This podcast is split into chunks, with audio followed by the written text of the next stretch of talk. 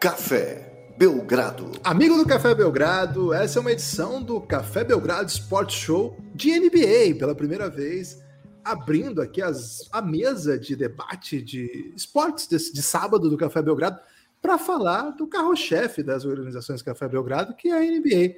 Eu, Guilherme Tadeu, estou aqui com o Lucas Nepomuceno e um time inigualável hoje, Lucas, para estar ao nosso lado para falar dos assuntos que comovem a multidão. Tudo bem? Animado aí para esse episódio super especial?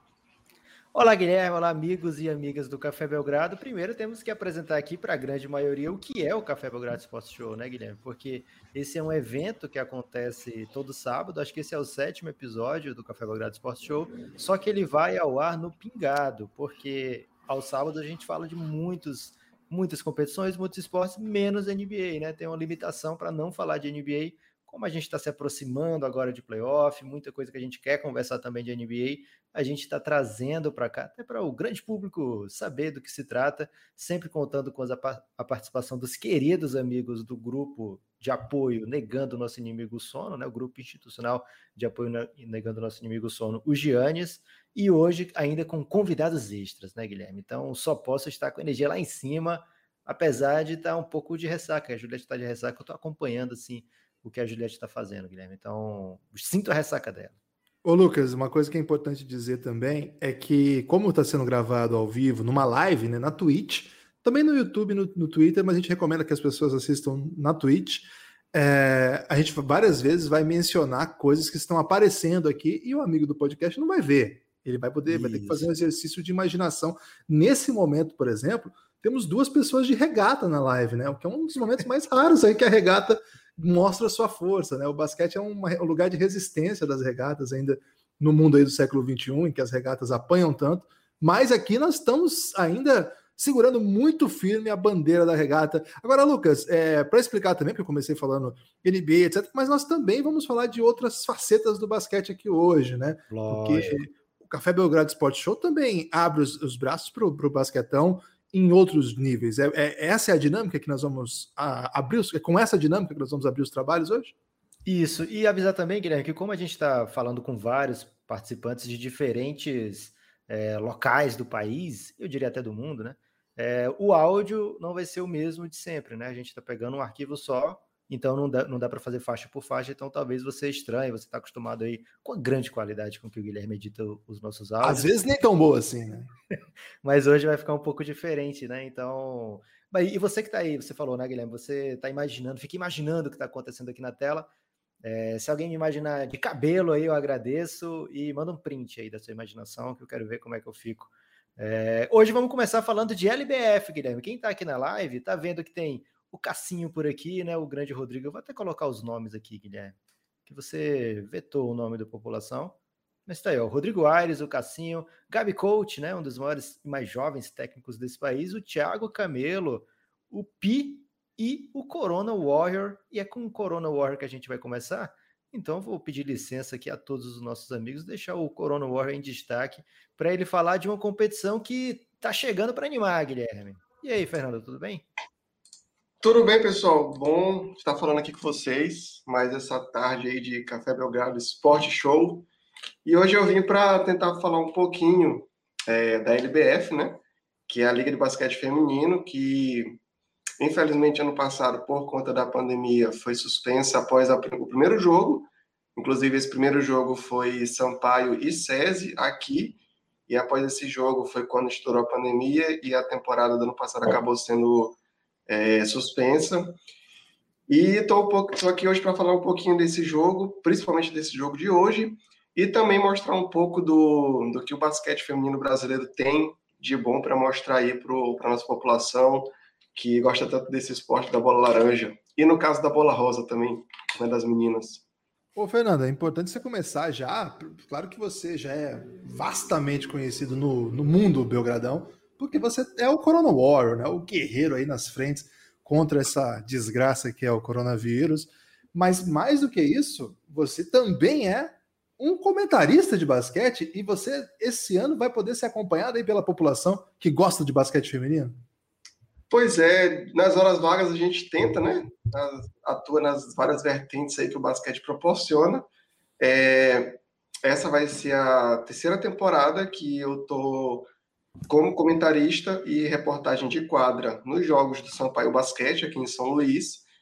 É, hoje tem jogo, daqui a pouco, na verdade, é, às 17h30, 5h30 da tarde, Sampaio Basquete contra LSB, é, Liga Só de Doces de, do Rio de Janeiro, time carioca. E vai ser um jogo bom. O Sampaio teve uma derrota, estreou com derrota. E o, a LSB está vindo de uma derrota, mas já tem duas vitórias. Então o jogo promete ser bastante equilibrado e torcer, né, para que o Sampaio consiga se recuperar. A gente aqui, querendo ou não, dá uma pachecada, dá uma puxada de, de saco para o time daqui, mas sempre tentando manter a parcialidade. É, 5 e meia da tarde, Sampaio Basquete e LSB. Vou mandar o link da transmissão lá para o pessoal do Giannis, mas quem quiser já ficar disponível para assistir, a partir das 17 horas a gente já vai estar ao vivo.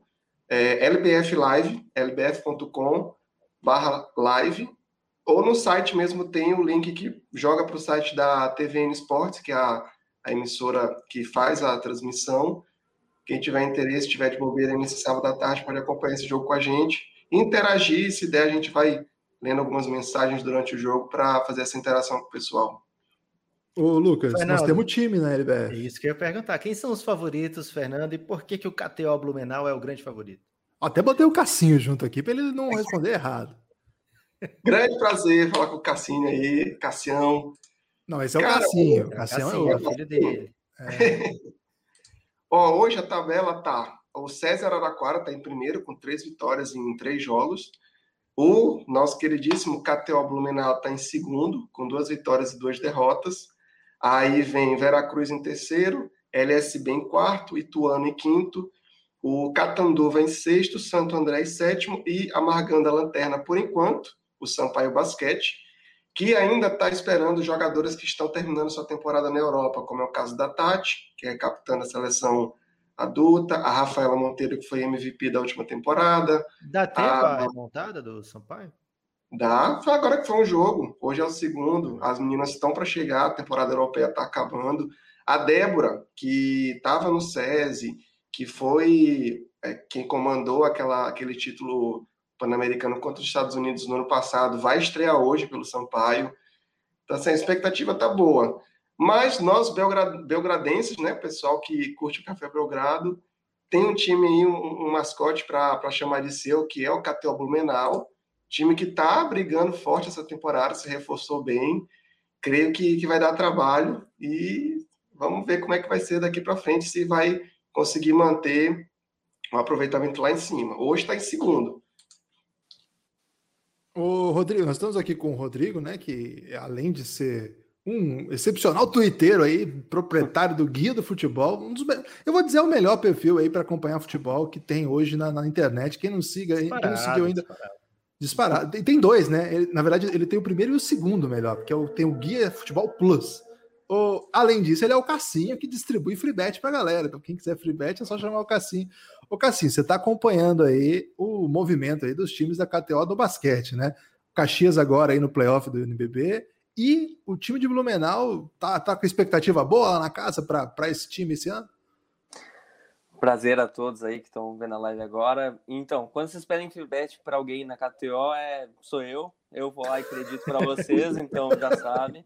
E é verdade, toda vez que o Guilherme ou o Nepopop mandam mensagem e falam, não, é só chegar lá e mandar como é que faz aí para conseguir uma free bet, eu vou lá e falo, manda o um e-mail e é isso aí, e realmente funciona. Mas. Oh, é bravo, o melhor dia foi quando o Guilherme mostrou alguém te chamando de Cassino. Ô Cassino, me manda free bet aí que o Guilherme falou. Não, é sensacional. Já, já ganhou, já ganhei apelido aqui, né? Já me chamam assim e já popularizou.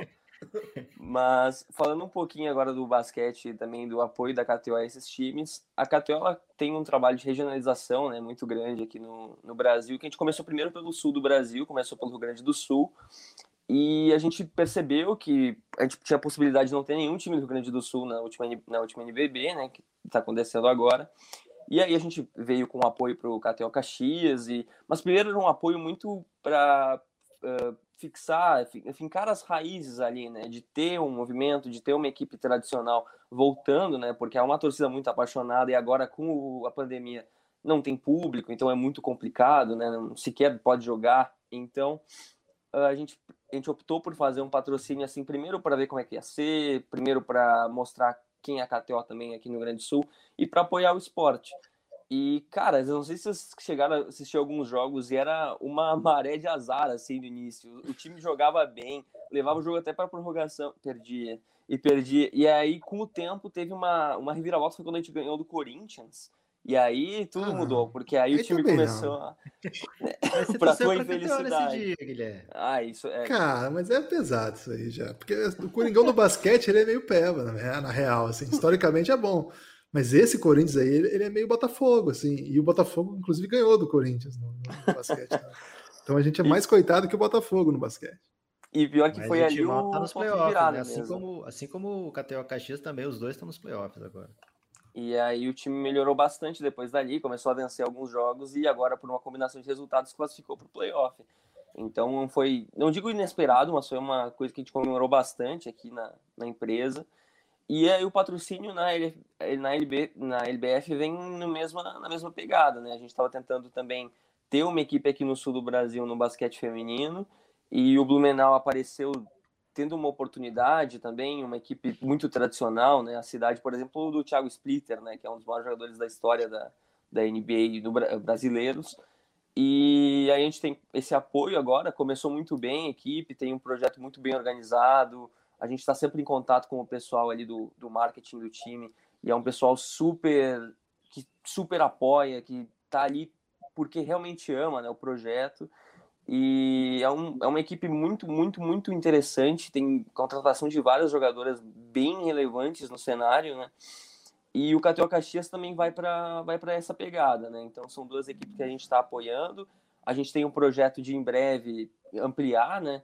Aqui eu, eu, moro em Santa Cruz do Sul, né, que é uma cidade no sul do Brasil, e aqui a gente já tem um campeão brasileiro, né, do basquete, que foi o Corinthians, o Pete Corinthians. Corinthians Verde, né? Mas é o Corinthians Exatamente. Verde, isso aí. É polêmico. Exatamente. Você não torceu é. pro Corinthians Verde, Guilherme? Não, não dá. Não dá pra torcer pro Corinthians Verde. Que isso. Com todo respeito ao povo de Santa Cruz, né? E é um time que foi muito importante aqui, era o grande time da cidade, além do futebol, né? Inclusive, outra vez que o Corinthians teve a vida aqui de Santa Cruz foi quando a Avenida, que é daqui de Santa Cruz, jogou contra o Corinthians ah, na Copa do Brasil. Então o Corinthians dá por todo canto por aqui.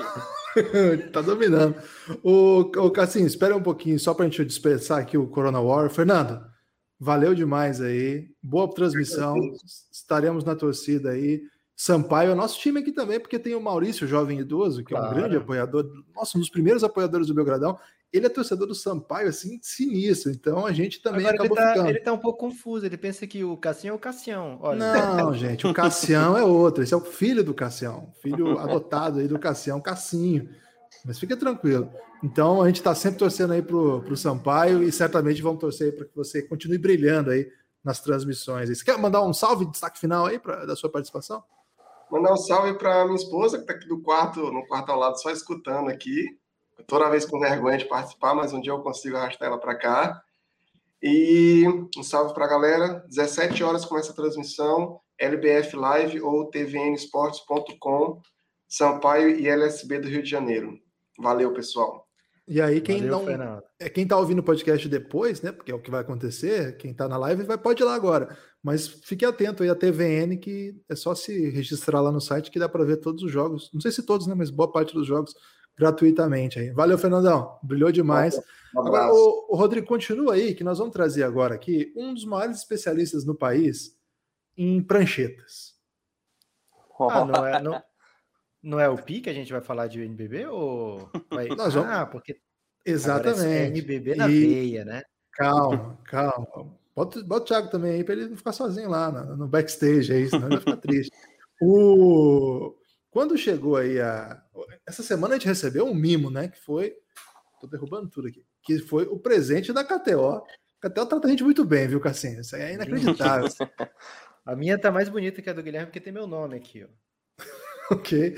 É, e aí surgiu um grande debate, né? Hoje o Lucas me mandou fotos da. Seja bem-vindo aí, Gabi Couto. Você não falou ainda, deixa eu tirar ele do mudo aqui. É, E a gente ficou muito confuso, porque vieram alguns acessórios e a gente não sabe muito bem o que fazer com os acessórios. Então, hoje, a, a oportunidade de ter um técnico profissional de verdade aqui na live, o mais jovem técnico a ter vitórias no currículo na Liga Nacional de Basquete. Tá aqui o Gabi uhum. Coach aqui, uma lenda já, né? Apesar da pouca idade aí. E hoje ele está disputando melhor panturrilha também com o Pi presente, né? Então, Caramba, tá tranquilo. Tá nesse nível? Tá. É... O Gabi Coach é, é. é quase crossfiteiro? Então, é. e você sabe que hoje em dia a gente está meio pró crossfit aqui nesse programa também. Então, primeira coisa, Gabi Coach, você tem aí, Lucas, aquele, aquele apetrecho que nos confundiu tanto? Ah, eu já coloquei aqui, ó. Já ó, posicionei. Vem uhum. esse negócio junto aqui. Velcro. Uhum. Esse velcro. Uhum. Serve para isso aqui, Guilherme. Já É, exatamente. Isso Exa é, exatamente. Aí a gente cola onde a gente quiser, isso aí, Lucas. Tem algum lugar então, recomendado? Então, é, quando eu recebi minha primeira prancheta, eu cometi a falha de colocar embaixo do clipezinho, né?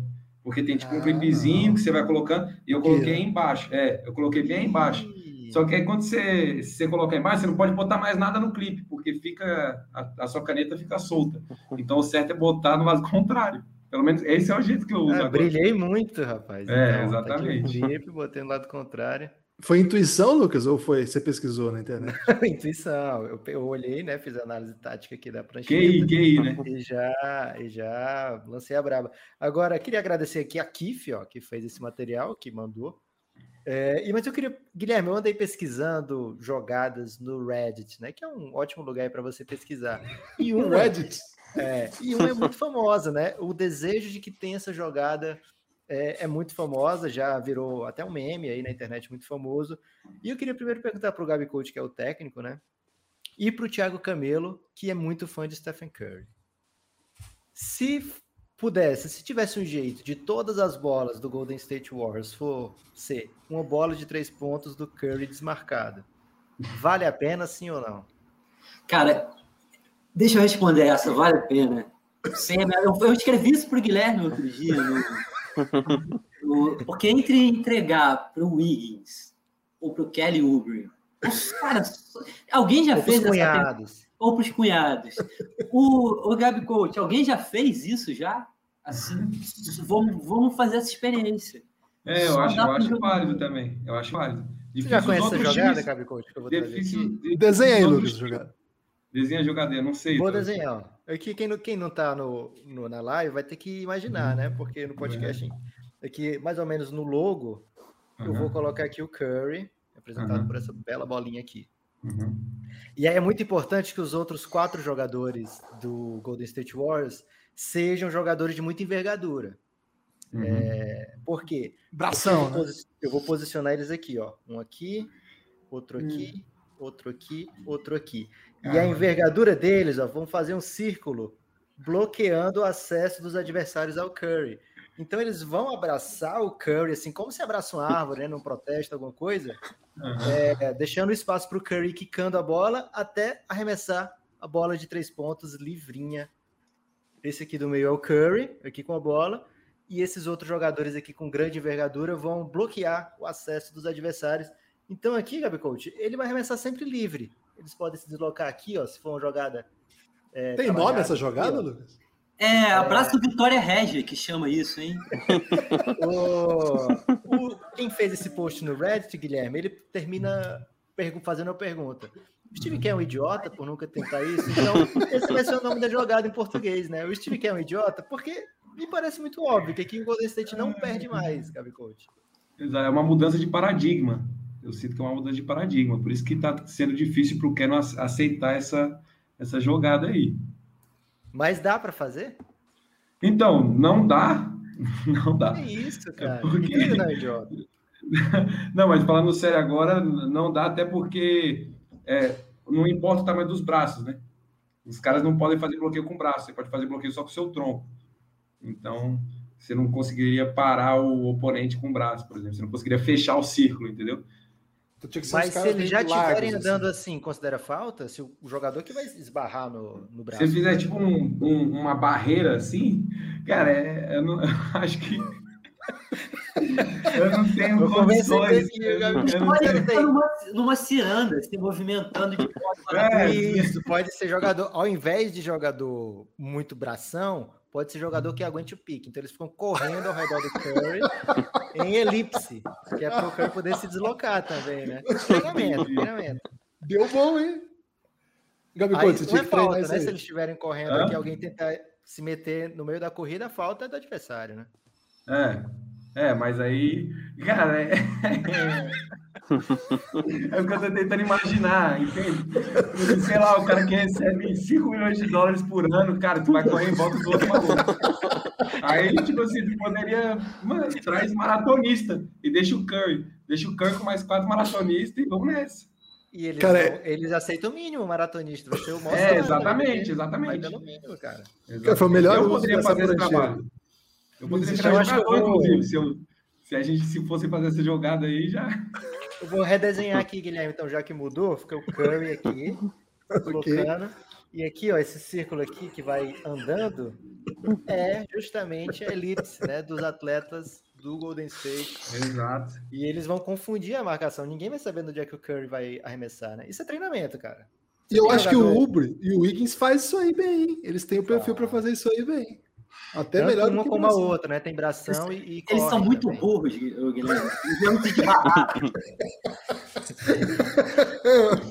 Não ia dar bom, não. Agora, ô Pi, você vai. Antes você vai- disso, Guilherme, aproveitar aqui a expertise do Gabi Coach. A gente sentiu dificuldade no apagar da Ah, verdade, algum- verdade. Alguma dica aí? Porque o que, que eu tô usando? Tô usando a tornozeleira antiga minha aqui, ó. Funciona bem. Cara, eu vou. Eu, eu, é, eu costumo apagar com a palma da mão mesmo, né? E depois eu Ah, é na hora do jogo. É, na hora do jogo. Ou senão tem um, existe um. Existe um, um apagadorzinho próprio para a prancheta. Esse não chegou, não, hein? Precisa Aí de outro adesivo, então. ô, né? Cassinho, Um Cassinho. Faltou, faltou o apagadorzinho, Cassinho. Ah, eu do vou ter que cobrar dos caras. Vou ter que cobrar dos malteses. Ô, Cassinho, espera aí, então vou deixar o Thiago descansando mais um pouco ali. E vamos. O, o Gabi Coach vai falar de NBB também, Lucas? Ele tá escalado nessa aí? Só porque ele participou, ele, pode que- falar? Você quer falar de NBB ou não quer, Gabi Coach? Eu? Eu posso É. falar também. Vamos Isso nessa. aí. Então vamos lá, aproveitar que o Pi tá aqui, que é o torcedor do Corinthians e do Minas. Então ele tem boas chances de se dar bem nesse, nessa competição.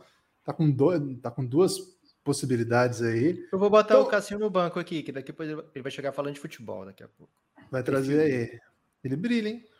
Então estamos aqui, ó, com um técnico que participou desse NBB e com o Pi aí, que tem duas equipes no NBB. de- Tem até familiares na competição, né, Pi?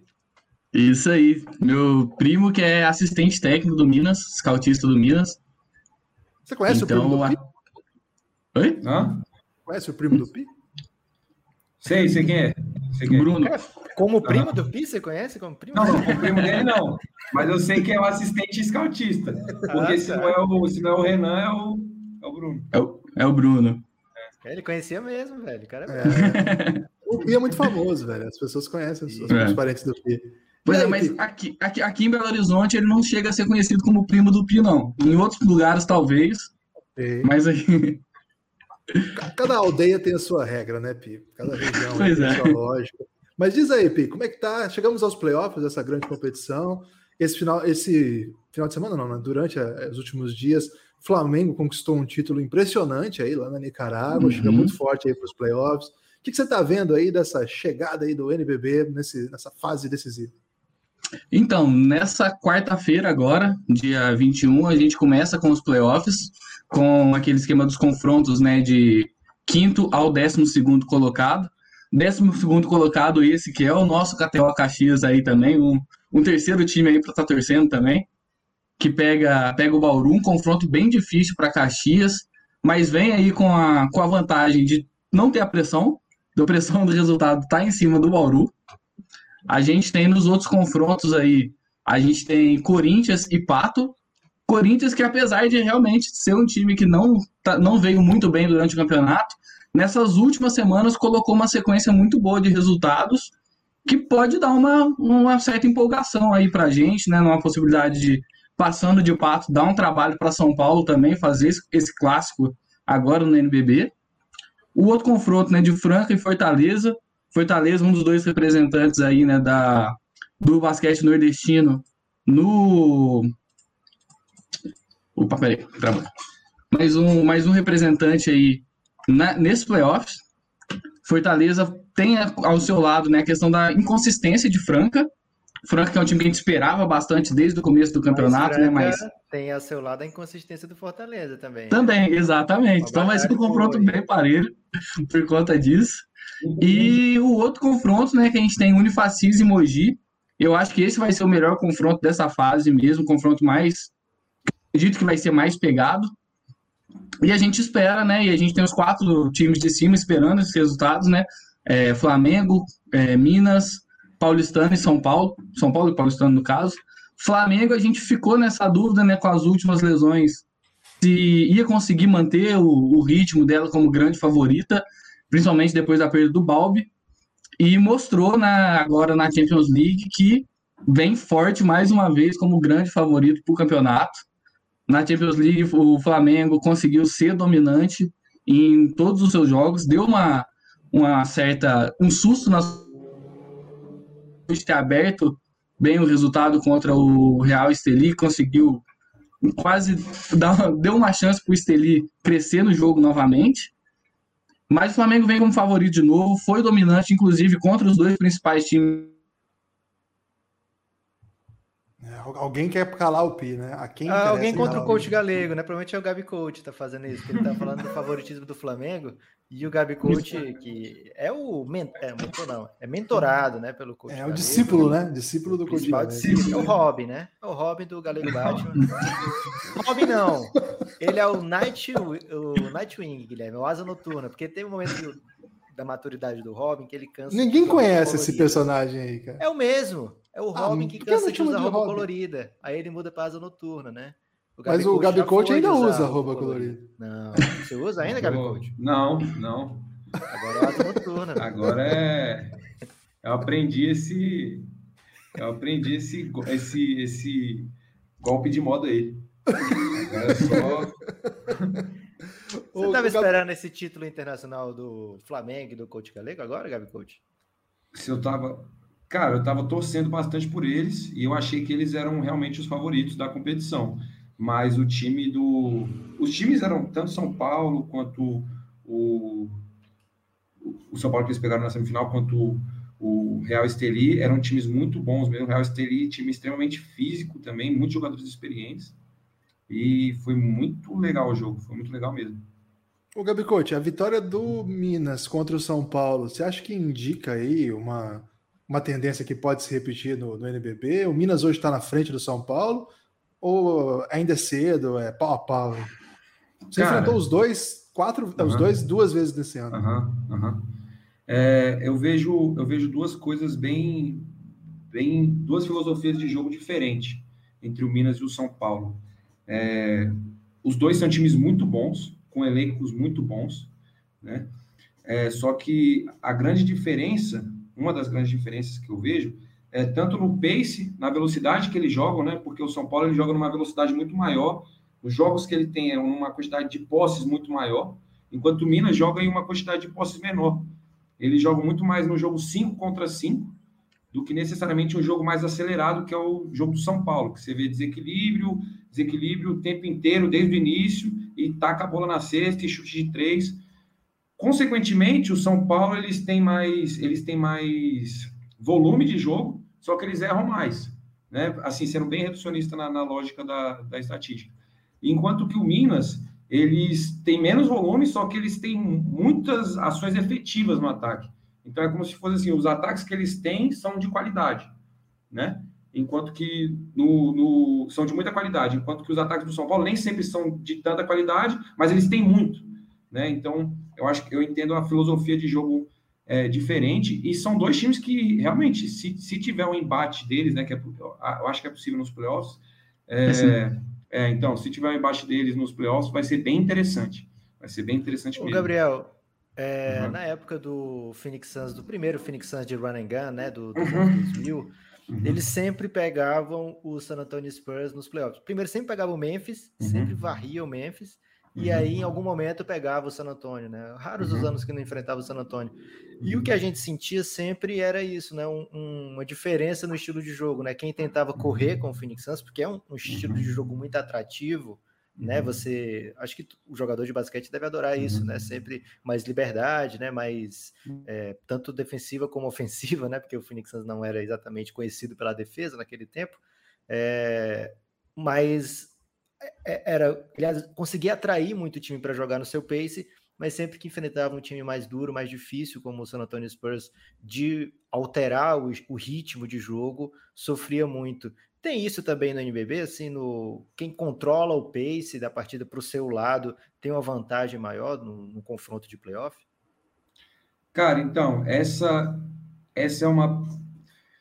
Eu acho que o- é uma pergunta difícil, porque ela não é, ela não é muito clara mesmo. Até para os técnicos que não, não dá para falar, tipo, ah, eu vou controlar o pace dessa forma, então, consequentemente, eu vou conseguir ganhar, né? Porque a nível de, nesse nível de performance, é, de alto rendimento, algumas coisas vão mais da característica do técnico, do que ele acredita, da forma como ele trabalha com os atletas, até dos atletas que ele tem.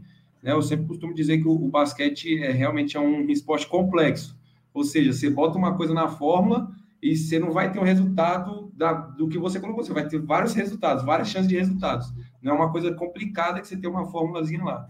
Tem muito É. aluno de matemática que é assim também. Você bota É, exato, exato. várias coisas diferentes. Exato, exato. Só que essa, essa questão hoje, ela é uma questão realmente bem, bem polêmica, assim. É, e eu acho que, que, na minha concepção, o time que treina com pace mais alto, com pace mais alto, com mais tentativas, com mais volume, tem mais chances. Mas isso é uma filosofia do que eu acredito. Só que existem vários ajustes que você pode fazer, várias formas de você não necessariamente controlar o pace do jogo, né? Mas que podem ser efetivos. E, e, assim, você você colocar na conta que lá em 2006, quando o Fênix pegava o Spurs, ele só não ganhava por conta do pace, não é uma análise muito boa de fazer, entendeu? É uma análise difícil, por isso que tipo, eu acho que não é tão preto no branco assim, entende? O, M, Preto e branco, o San Antonio Spurs, né? Complexo.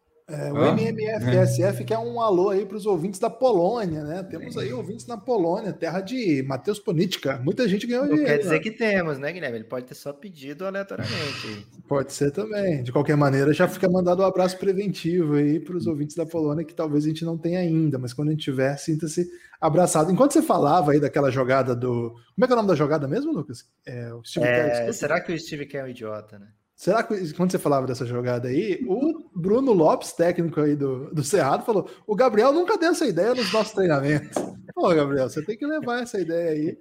Ainda tem algum tempo. shooter confiável, assim, É, Gabriel? Pra não. Hã? Maria a jogada do, do Será que o Gabi Coach é um idiota? Será que tem um chutador aí que você confia para armar essa jogada?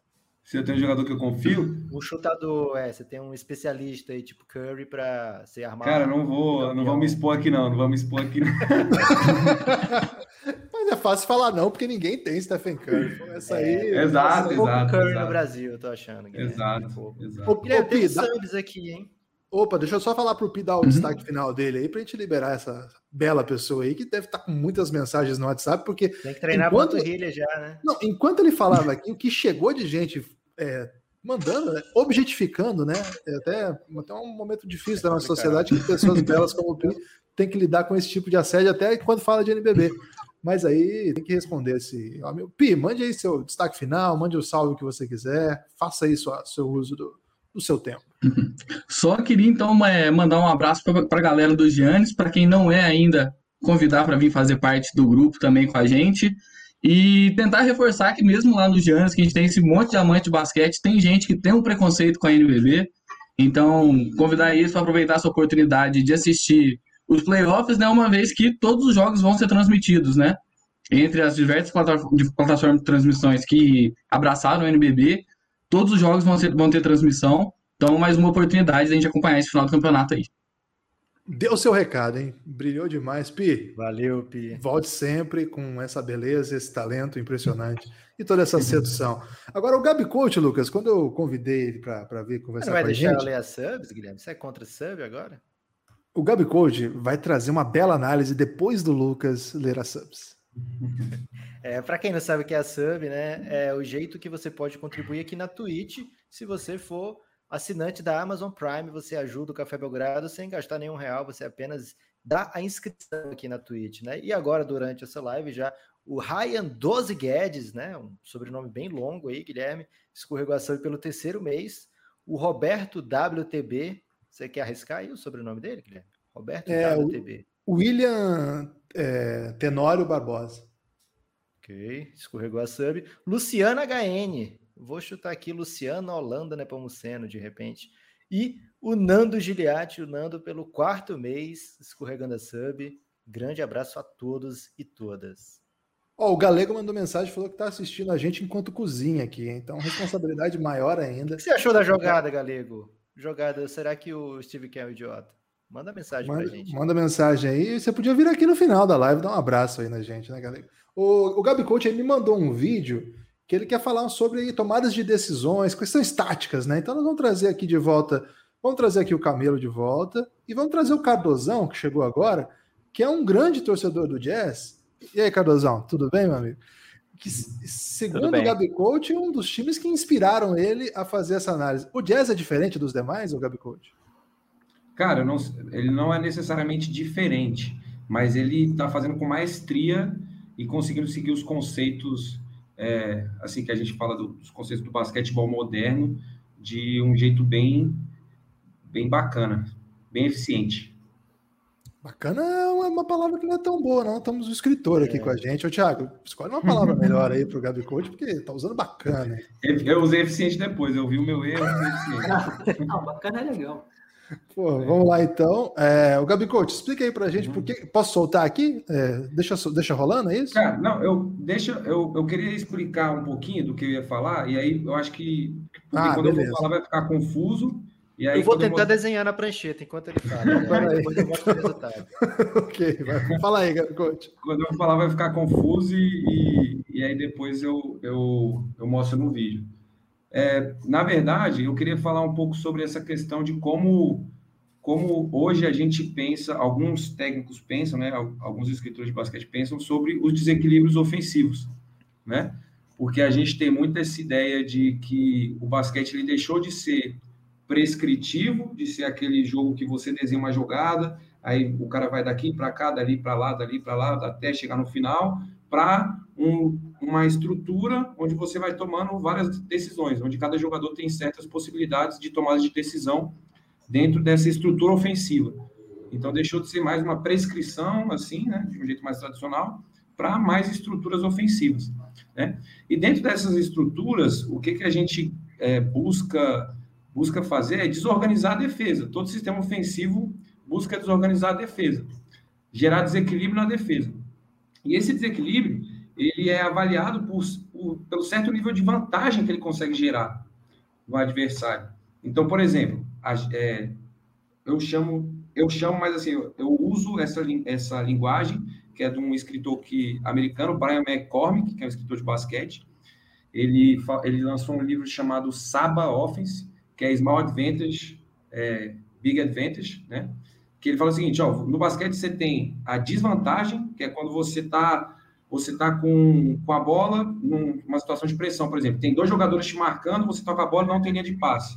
Ou seja, a defesa está com vantagem sobre o ataque, então você tem uma desvantagem, né? Só que a nível de alto rendimento, os é muito difícil você ver times marcando pressão sistematicamente, porque os caras conseguem passar bem a bola, os caras conseguem desequilibrar rápido. Então, quando um time marca pressão, geralmente é quando ele precisa acelerar muito o jogo, ou no final de jogo, mas até na NBB, NBA, você vê que não é tão comum assim. Né? Mas essa dobra seria uma situação de, de, de desvantagem. É até interessante na NBA, muitos times às vezes dobram no jogador no, no 5 contra 5, né? Você vê, às vezes acontece com o James Harden, com o Stephen Curry, o cara tá quicando a bola e dobra. E aí ele, parado aqui, ele tem uma desvantagem, só que se ele consegue dar um passe, ele transforma essa desvantagem em uma grande vantagem. Depende para quem é o passe, né? É, é, mas cara, mas aí, aí você tem, aí você tem uma, você tem uma, uma situação neutra, que é quando os caras estão no 5 contra 5, né? Então você está 5 contra 5, cada o, marca, o marcador na sua frente, então você não tem nenhuma uma desvantagem nem uma vantagem.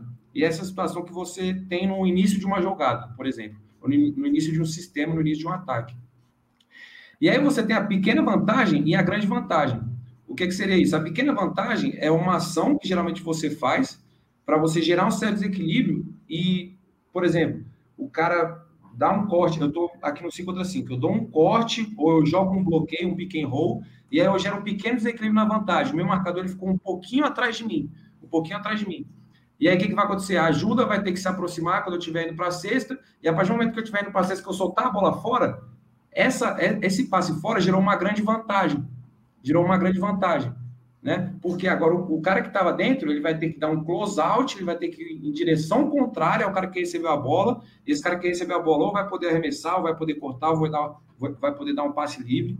Então ele gerou uma situação em que o jogador, em que o jogador de defesa está correndo em uma direção contrária e ele está sobrecarregado, porque eu cortei aqui para a sexta, juntou, V1, ficou um cara na ajuda com um cara para dois jogadores, por exemplo, desse lado, né? Porque um cara da ajuda tem que vir, o outro ficou um para dois. Passei a bola, esse cara vai ter que correr lá e aí vai gerar a grande vantagem. E é o que uma prancheta agora, Gabi Coach. Você fez os movimentos com a mão, eu tentei é. seguir, mas ô, Lucas, você Não, mas eu vou, por isso que eu falei, eu vou mostrar no vídeo, vou mostrar no vídeo. Vou, vou posso colocar então, Gabi Coach? Hã? A gente tem não, que aí só, só para terminar, só para terminar. Ah, tá, desculpa, coisa, desculpa. Uma coisa que eu, que eu, eu gostaria de falar assim, nessa questão das vantagens porque falando dessa maneira é, é, é bonito e tudo mais, mas o mais difícil é como você vai conseguir gerar grandes vantagens de maneira sistemática no seu time, né? O que o que a o que a jogada do, do, do Steve Kerr é um idiota poderia gerar é uma grande vantagem para o Curry o tempo inteiro, que ele está livre, só que ela não é possível, né?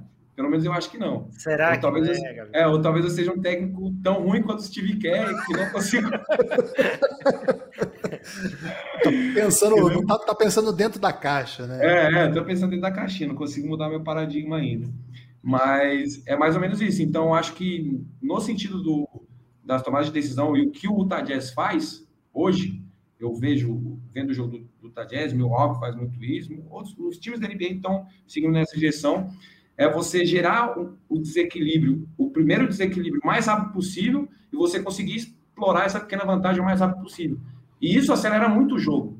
Porque você gera o primeiro desequilíbrio, já gerou uma grande vantagem para decisão. Gera um desequilíbrio, gerou uma decisão. E às vezes, quando, se você for ver um, um jogo assim, meio que você não está acostumado a essa filosofia, você fala, cara, tá bagunçado, virou pelado, não. Mas não. Estatisticamente, os caras estão arremessando as melhores bolas possíveis. Né? Então, eles estão aumentando o volume, arremessando as melhores bolas possíveis. E tem um contexto também, né? Porque além de você ter que gerar sistematicamente uma grande vantagem, a grande vantagem é contextual. Porque, que nem você falou, é, vai depender do, que nem o, o, o Pop falou, vai depender do jogador que está livre, né? Então, quando é que é uma grande vantagem? Quando o jogador que está livre, ele consegue ter porcentagem boa daquele lugar, né? Ele está equilibrado, então precisa ser um passe bom, e ele está livre, né? Então, eu acho que isso o time que consegue fazer sistema e tem jogadores que conseguem fazer isso sistematicamente, né? Para outros Ô, jogadores. Gabi Coach, uma coisa que o Thiago reclama muito comigo, ele fica desesperado com a minutagem do Stephen Curry. Até falei disso no último podcast. Uhum. E assim, ele me conta, é, uma, é um drama de toda a torcida e do Golden State. Uhum. Thiago, qual que é o seu drama com a minutagem do Stephen Curry? É, assim, é porque os outros são muito ruins? É porque a diferença do Curry para os demais é, pesa muito? Qual que é exatamente o drama, assim? Com a ausência de Curry por mais do que 33 minutos. 31, a, né? Tá jogando 31. A minha, o meu aborrecimento é com o último quarto. É, porque ele ele geralmente joga o primeiro quarto inteiro, aí no segundo quarto ele entra ali faltando cinco minutos, ele joga o terceiro quarto inteiro, aí pronto. Aí geralmente, quando o, o time já não perdeu o jogo, tá ali meio colado, às vezes está ganhando por quatro, seis pontos. O, o, Golden State tem chegado em alguns jogos com, um placar ok, assim, no quarto quarto. E aí você, cara, vê o, o outro time desgarrando até o Curry voltar. E, e assim, aí quando o, o Curry volta, faltando cinco minutos, o time perde. Quando o Curry volta, faltando seis, o time perde de menos. Quando o Curry volta, faltando sete, o time ganha. Aí, o último, último jogo agora, qual foi que ele voltou com oito, que todo mundo comemorou loucamente? Foi contra o Nuggets, não foi? Que ele voltou foi. com oito? Foi. E o time ganhou, e todo mundo falou, porra, não é possível, cara. E perguntam isso é, né, nas entrevistas. E ele fala, não, o Curry é, é, quero que seja um jogador longevo, tenho que proteger, não vou botar mais minutos. Só, cara, que é horrível, porque você perde um jogo, entende? Então não faz sentido não colocar o cara se você perde. Eu acho menos assim. E você está perdendo o, o auge dele também. Ô, Gabi Coach, como é, que, como, é que, como é que maneja aí? Minuto com um cara que está decidindo o jogo? Como é que você como é que controla isso? Cara, é, é, uma, é uma questão muito difícil, realmente, é, porque eu entendo, assim, quando a gente vai ver o, o jogo do Golden State, principalmente o jogo do Curry nesse Golden State específico, ele tem um trabalho gigantesco, é, porque o Curry ele não é aquele jogador que necessariamente vai fazer ponto ou vai fazer assistência, mas ele tem uma gravidade, né? Então, a movimentação dele em quadra vai desequilibrar o outro time, vai fazer com que vai fazer com que outros marcadores é, busquem estar é, fiquem desequilibrados, tentando buscar tirar o passe nele, então vai gerar confusão defensiva e isso vai abrir para outros jogadores. É, tanto é que o Curry, quando ele está em quadra, o Golden State é um dos times que mais faz cesta livre perto da cesta. Porque geralmente quando você tem aquele bloqueio de baixo para cima, o marcador do cara que está fazendo bloqueio sai, o marcador do Curry sai colado e aí ele sai livre. O cara que fez o bloqueio sai livre, né? Então, assim, é, o Curry é uma arma ofensiva gigantesca. Dizem até que. Eu já vi alguns vídeos, algumas pessoas é, que o Curry, ofensivamente, é, a maior, é o maior jogador de todos os tempos. Assim, porque ele pode criar, porque ele pode fazer, para ameaça que ele causa ofensivamente. Né? Então, existem esses argumentos aí. Só que tudo que ele faz no Golden State hoje exige muito, muito dele fisicamente. Exige muito. E se você for pensar numa, numa NBA, é, que é tanto de jogo seguido, é muito interessante porque a NBB esse ano, ela meio que teve alguns jogos seguidos, assim, por conta da pandemia, né? Antes você não tinha, você tinha dois, três jogos, e uma das grandes dúvidas era isso. Pô, a gente tem cinco jogos, e aí, como é que a gente vai manejar os jogadores que estão jogando mais? Como é que... Então, é, é difícil para o técnico, realmente, é uma coisa complicada. Eu acho que vai dar prioridade. Às vezes o cara, o Steve Kerr, ele acredita que jogando dessa forma ele vai conseguir pontos suficientes para, não sei, ir para os playoffs, ou não sei se vai querer resguardar para uma próxima temporada. Então, acho que são valores da corporação também que do, do Golden State que vão interferir. É, é, uma, é uma pergunta bem. A solução é bem simples, né? Fisiologicamente. Uhum. Fisiologicamente dá para medir isso? Se não, se a gente é, é, se ele jogar dois minutos a menos todos os uhum. jogos, uhum. É, ele não vai se machucar. E se ele jogar dois minutos a mais, ele vai se machucar. Eu acho que não, né? Não é tão. É, eu acho que é mais uma questão da abordagem do. É, como eu falei, eu acho que é a abordagem do, do técnico, assim. Talvez ele pode, pode ser que ele esteja sendo mais conservador nesse sentido, mas realmente, é, você medir exatamente não, não tem como. Não tem como. vou colocar aqui lances e começa. Guilherme, a solução. Rapidinho, Guilherme, a solução é simples, hum. né? Porque o Curry se desgasta muito jogando fora da bola, não é isso, Gabi Coach? Também. Exato, exato. Só que se ele tiver sempre com a bola e tiver um círculo de proteção ao redor dele, tá, tá tudo resolvido. ok. É. Vamos começar aqui. Eu tô escondido aqui, é. mas eu tô, tô, bem, tá, gente? Tô atrás da bandeira. É. Vamos derrubar o quem tá no YouTube nesse momento. Pode né, soltar. Ah, é? de... é? Verdade. De galera que tá no YouTube, nós vamos tirar vocês daí, hein? Desculpa aí. Vem para vem para Twitch ou no Twitter tem também. É porque senão a YouTube Já tirei, cancela. Não adianta você falar mais com eles. Ok. Daqui a pouco a gente volta lá. Ó, e para aí rapidinho. Volta um pouquinho na, na, hora que o Draymond Green recebe a bola. Vamos lá. O Guilherme é muito lento, é, uhum. coach. Volta um pouquinho mais. Vou desenhando aqui, hein? Pode voltar, pode voltar. Parei. Então, parei, parei. Não, acho que solta mais um, solta. Curry vai receber. Quando o Curry passar, o Draymond Green de novo, você para. Aqui, ó, parou. Teoricamente, teoricamente, o Curry, ele explorou uma vantagem, né? Explorou uma grande vantagem aqui. Ele engajou o marcador dele, ou, o marcador do Draymond Green para ir defender ele, né? Que eu, eu acho que é o Taj Gibson aqui. E, e, esse vídeo é de 2018, né? Ele 2018, 2019, não é atual. E aí ele soltou pro pro Draymond Green. Teoricamente, isso daqui seria uma grande vantagem, da maneira como eu expliquei friamente, porque é uma, um lugar onde a defesa vai ter que vir é, em uma posição contrária ao corte do jogador. Só que tem aquilo que eu falei, o cara precisa estar tá, é, livre, ele está livre, ele está equilibrado, só que ele precisa estar tá em um lugar onde ele tenha boa porcentagem. E aqui não é esse lugar, por enquanto, né? Dentro desse sistema. Então. É, para quem está no podcast, o Draymond Green está sozinho na linha dos três pontos, é. ele nem olha para a cesta, né? Pois é. Posso soltar, Gabi Couto? Pode soltar, pode soltar. Aí quando eu falo para parar, você dá uma pausa. Aí, pausou. Pausou. Volta um pouquinho, volta um pouquinho. Volta um pouquinho. Volta um pouquinho. Aí, solta. Complexo, hein? Volta um pouquinho. É porque a gente tem um delayzinho entre o, o que ele fala e o que eu recebo. solta quando ele passa, voltou aí, parou, parou. Parou. Ó, nessa situação, o que, que acontece? Aqui dá para explicar todo, todo o conceito da pequena vantagem, da vantagem neutra, pequena vantagem grande vantagem. O Curry antes, quando a bola estava aqui, no Kevin Durant, estava todo mundo igualado. Estava todo mundo igualado. O que aconteceu nessa, nessa, nessa ação ofensiva? Teve um bloqueio do Draymond Green no Curry, o que gerou uma pequena vantagem aqui. Porque o cara, ele não conseguiu escapar totalmente do bloqueio, e ele ficou um pouquinho atrás do bloqueio. Ele não ficou totalmente encaixado, né? Porque o Curry, senão o Curry ia sair livre, mas ele saiu correndo atrás dele numa pequena vantagem. Só que essa pequena vantagem, quando o Curry pega agressivamente aqui, aí solta um pouquinho só. Solta um pouquinho e para quando o Draymond Green recebe. Pode soltar?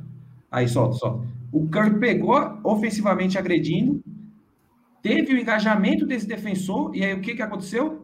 Essa defesa aqui, ó, ficou dois para três jogadores aqui.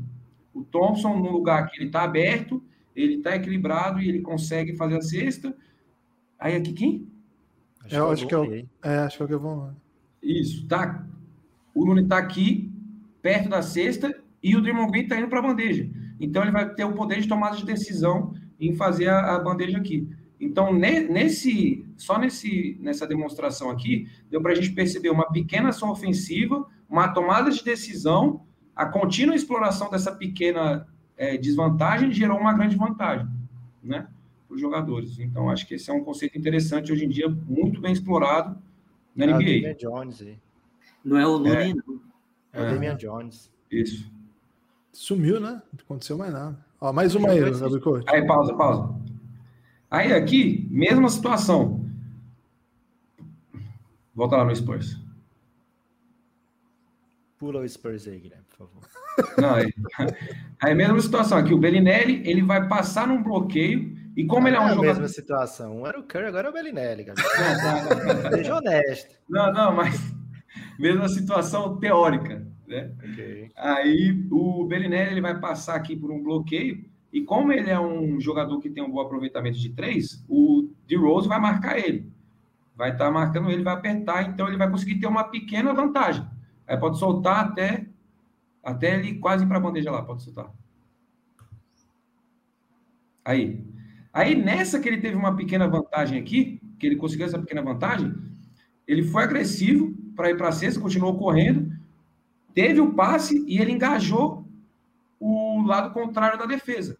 É o Wiggins ali agora. O Wiggins, exato. Ele engajou o lado contrário da defesa, deixando aqui, ó, o Gibson num 2 para 1 um aqui. Num 2 para 1. Um. E aí, pode soltar. Pode parar agora, pode parar. E aí, nessa que ele soltou, ele gerou uma grande vantagem. Que aqui, ó, Pat Mills estava livre para arremessar, não arremessou, dou passe. Aqui eu vou ter dois jogadores, dois defensores para três, porque o Pogazol também está aqui. Não está aparecendo no vídeo, mas está aqui. Então, você consegue explorar, quando você gera uma pequena vantagem, você continua explorando essa pequena vantagem. Você consegue abrir grandes vantagens, como essas dos dois vídeos, o seu sistema ofensivo ele começa a se tornar mais eficiente. Porque você começa a arremessar bolas livres de lugares que você consegue arremessar, onde os jogadores têm probabilidade. Só que para que isso aconteça, para que isso aconteça, as tomadas de decisão, é, os espaços ofensivos, eles precisam estar muito sincronizados e muito bem treinados. Né? Porque se o cara pega a bola aqui, vamos supor, o Pogazol pegou a bola aqui, ele segurou um segundo, um meio segundo a mais. Esse cara, é, um meio segundo a mais é um dois passos do Derrick Rose, o cara segurou aqui, então time, os times acabam se equilibrando. É, se você tiver uma tomada de decisão mais lenta. Aqui né? você vê que o cara não ter chute ferrou tudo, né? Porque olha como ele tá livre, né? Tá um exato, livre. perfeito. E hoje, ele e hoje passar. É. Exato. E hoje uma das, Cunningham, uma das né? Aí não dá. A Dante Cunningham, é. uma das uma das é,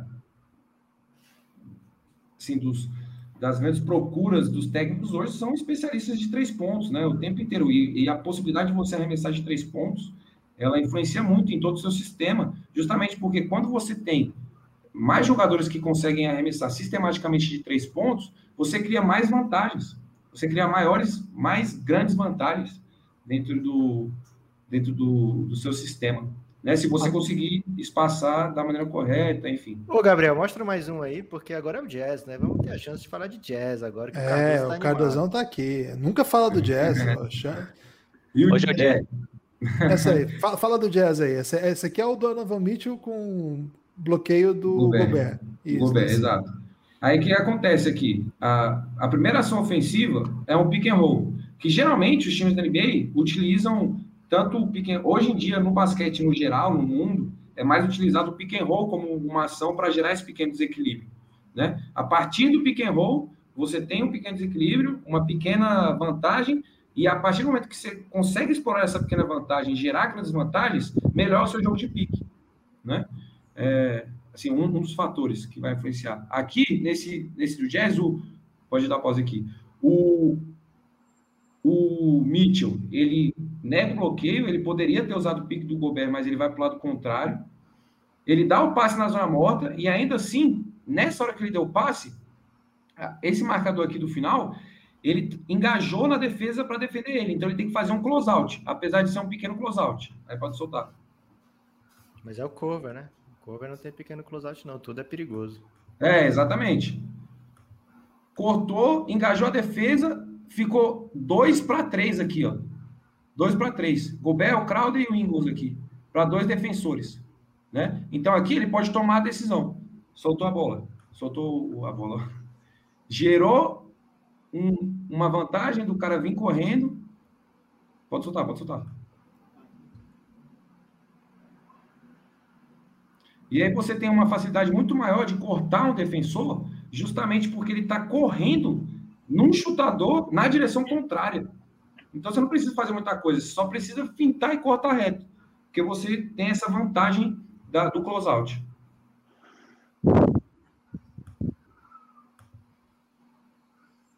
Tá todo mundo de costa o tempo todo, né, Gabi Coach? É, exato, exato. O, o, tempo todo, o tempo, quando você gera grandes vantagens dessa forma, é, o sistema defensivo ele se desorganiza o tempo todo. Ele vai se desorganizando o tempo todo. Só que a grande dificuldade de você manter uma grande vantagem é realmente a tomada de decisão dos atletas e, a, e os espaços entre os atletas. Olha esse passe de uma mão só do Donovan Mitchell, como ele resolve tudo aqui, né? Impressionante, quer ver? Tá criando os desequilíbrios, né? Chega no uhum. Crowder, chega no Joe Ingles, ele abre. O Gobert tenta dar um toco no Ingles ó, agora. Ó, depois ele... O passe é, de uma a... mão só, velho. Exato. Aí, tudo. aí, segura aí, segura aí. Segura. Segura. Aí. Só uma coisa que é muito interessante também, como eu falei, para você gerar a, as grandes vantagens, não adianta só tomar de decisão, ser rápido, se os espaços entre os jogadores não forem corretos. Porque vamos supor aqui que o cover está aqui, ó, ele está aqui. Esse cara, ele consegue marcar o passe e chegar no chute. Ou vamos supor que o Gobert está aqui, ó, ali na, na... Ah, vocês não estão vendo meu mouse, né? Não. é, é, ele falou assim, o Kobe tá aqui, eu achei que era na live. Não, vamos, né? vamos, que ele só, vamos, vamos que o Kobe tá ali na, na linha do juiz, que ele tá ali na linha do juiz, certo? Ele tá um gap ali para cima, ele tá um espaço mais para cima ali na linha do no segmento ali do lance livre. Perto do técnico. ali. é, perto do técnico ali. Esse passe, por mais que o Mitchell tome, tomasse essa decisão rápida de passar a bola para o lado, né?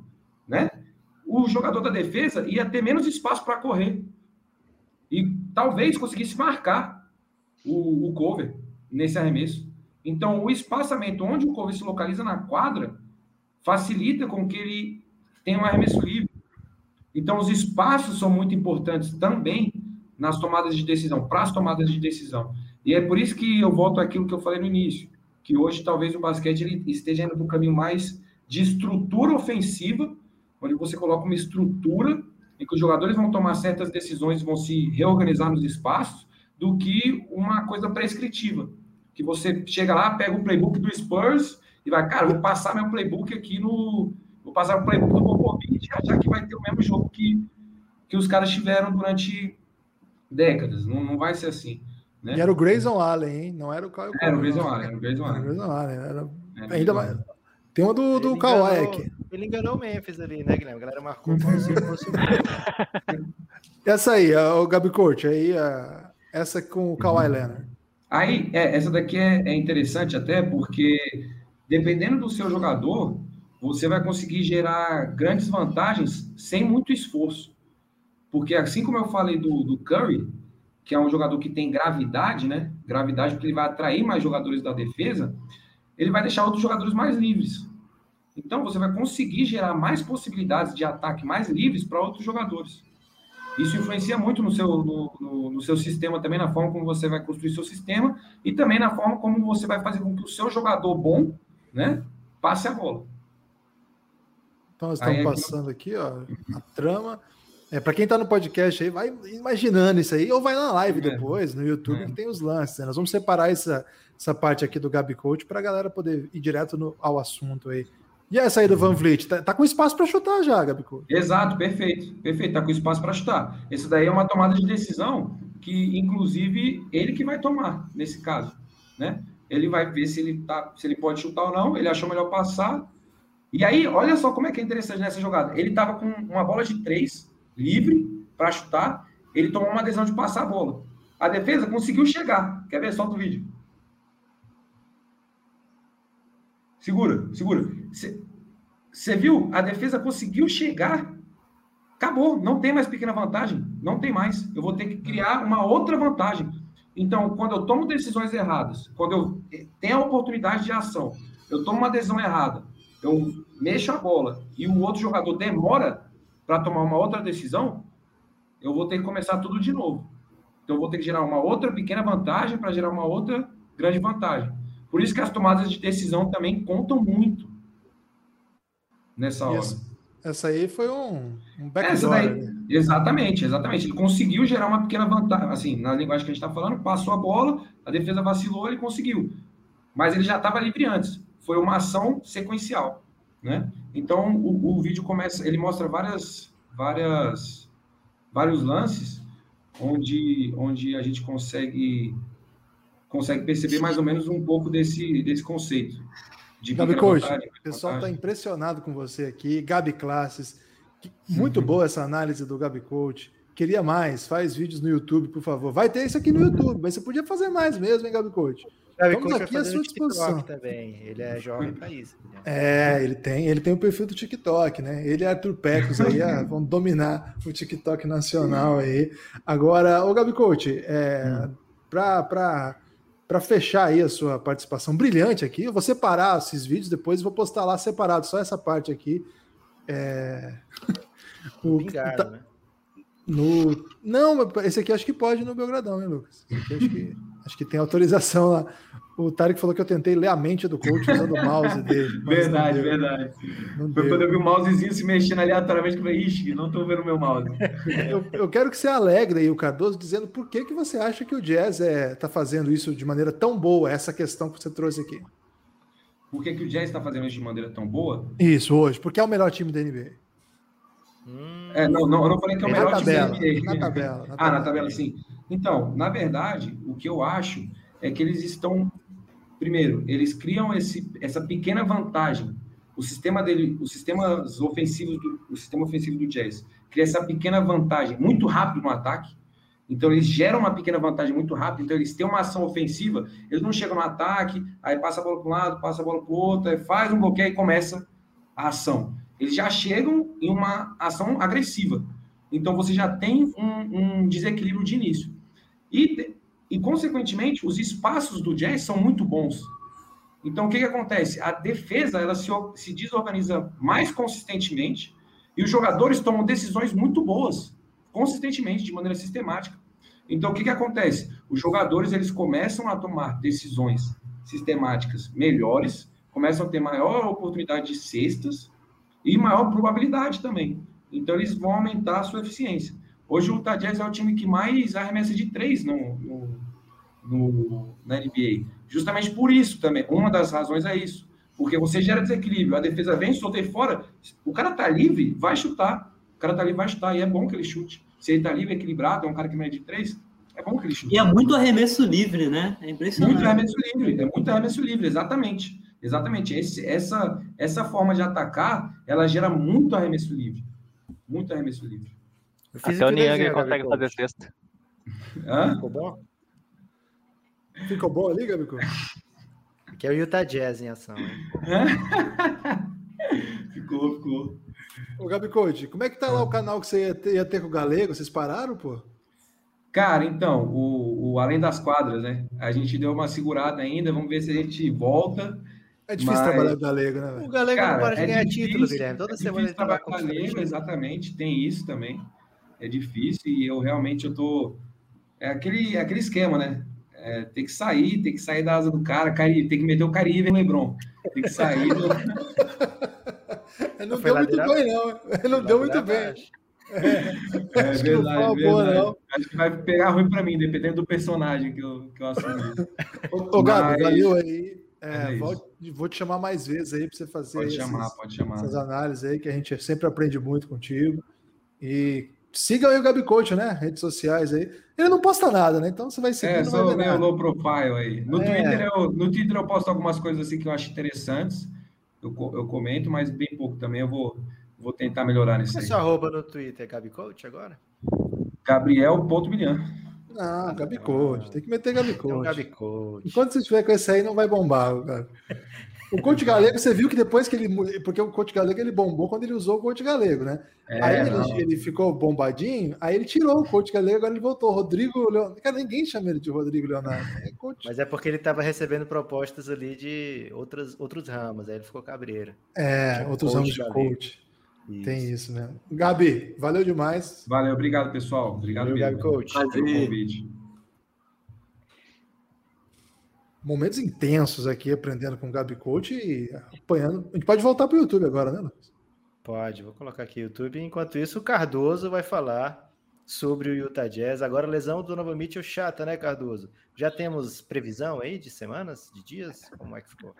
Então, a primeira notícia ontem tinha sido positiva, né, que não tinha tido fratura, e o raio-x voltou negativo, mas o hoje já publicou que ele vai perder several games, né, então pelo menos algumas semanas aí.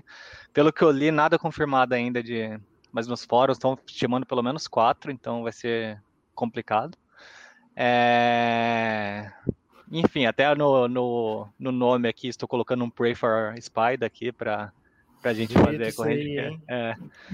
Ah, o time estava bem, essa semana ainda o foi notícia ali pelo, pela é, extra quadra pelo Wade, né? Que adquiriu a participação minoritária ali no grupo, vai e deu um chamariz para a franquia.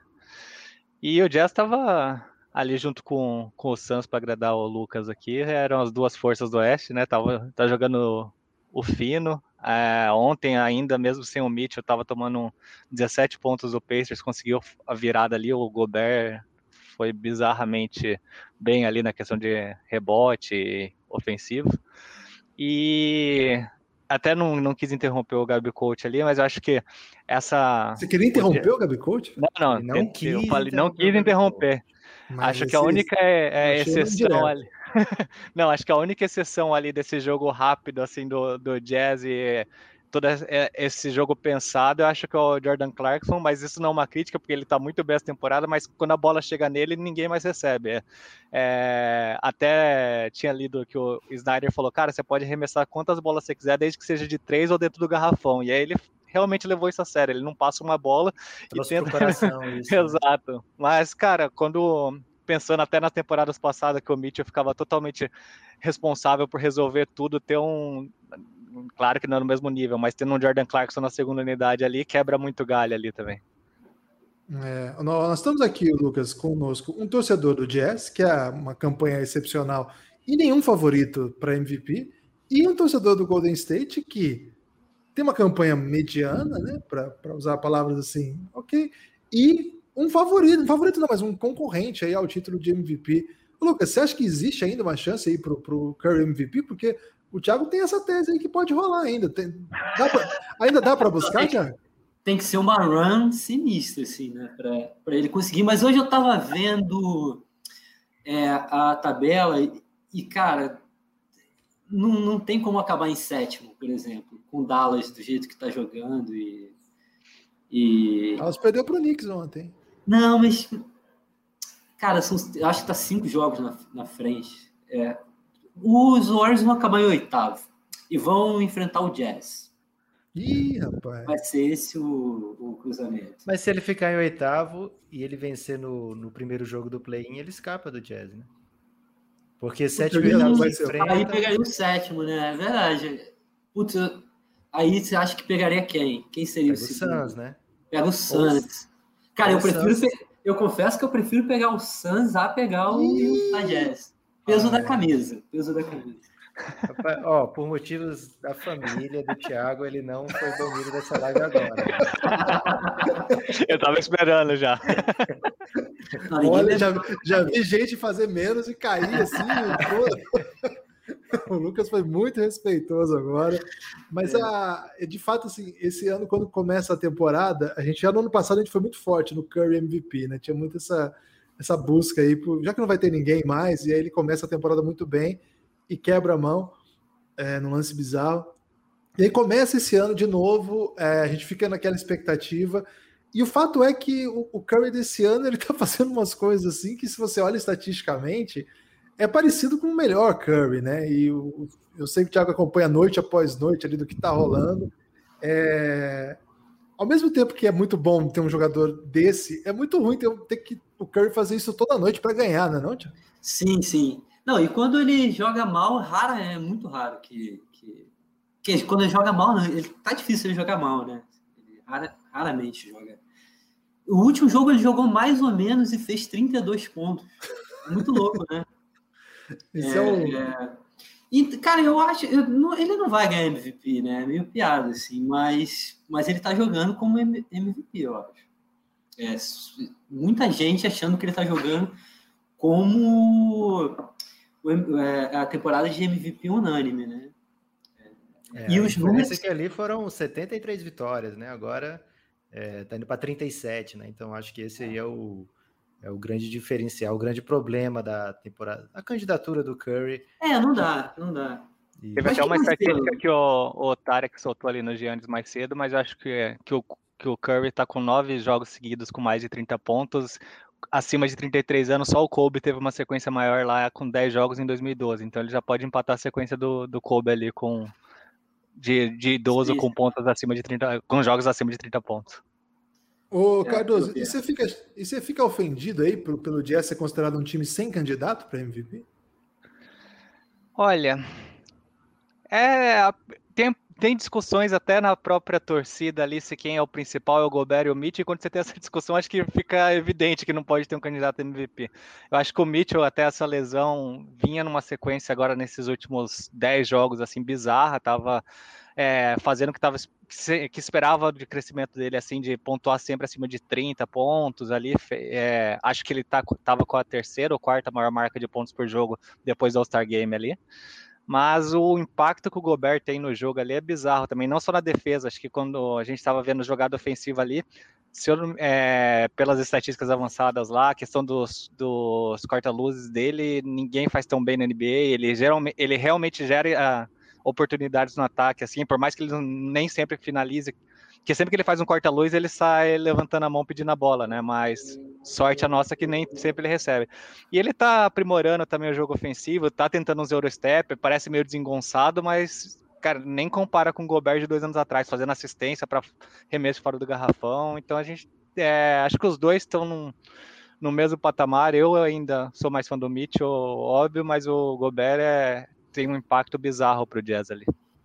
Tiago, eu peço para que você espere mais um pouquinho, que eu sei que tem um assunto ainda que você precisa tratar nessa live ainda, que já chegaram os especialistas aí. Segura aí, daqui a pouco você volta. Cardoso, fica aqui mais um pouquinho.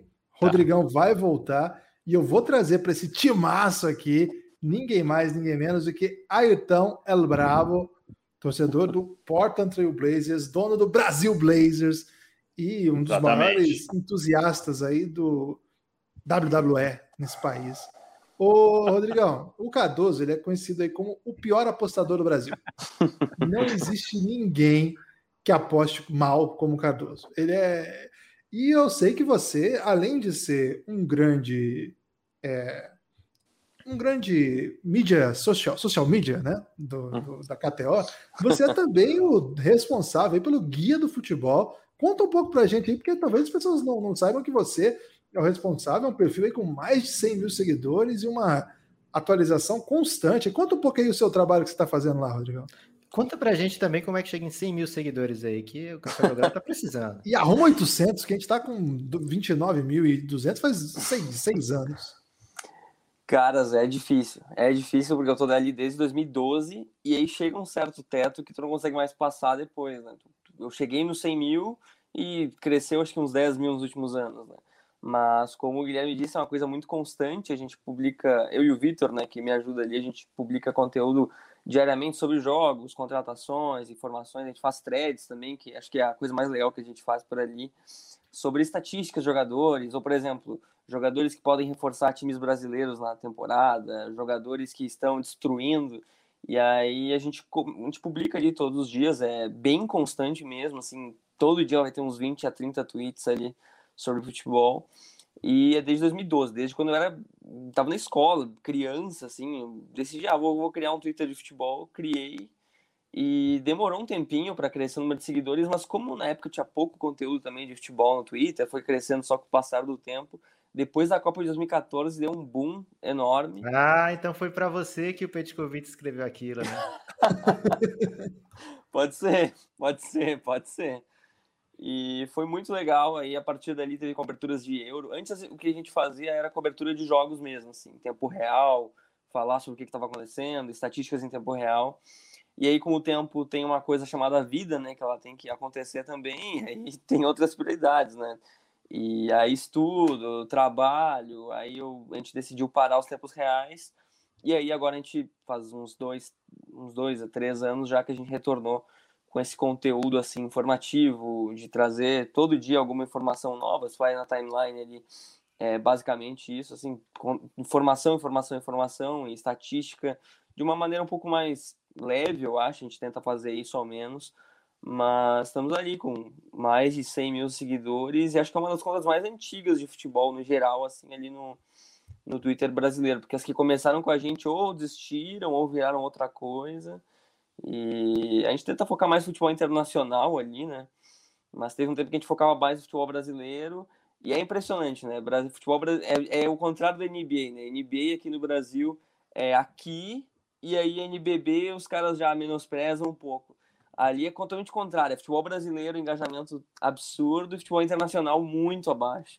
Então, a gente tenta focar no futebol internacional que a gente sabe mais e que a gente gosta mais de acompanhar. Já foi xingado Mas, no é, Twitter? ah, mas é óbvio, é óbvio. A pior de todas foi uma vez que acho que algum time tinha sido campeão brasileiro de 2017 e a gente publicou o ranking dos campeões e eu não percebi e eu coloquei o Flamengo sem o título de 87. Ih, Ah, não, velho. Cara, Que isso. eu não percebi, a gente perdeu uns Tá errado ele, uma Lucas? tacada. Se ele tá errado? É.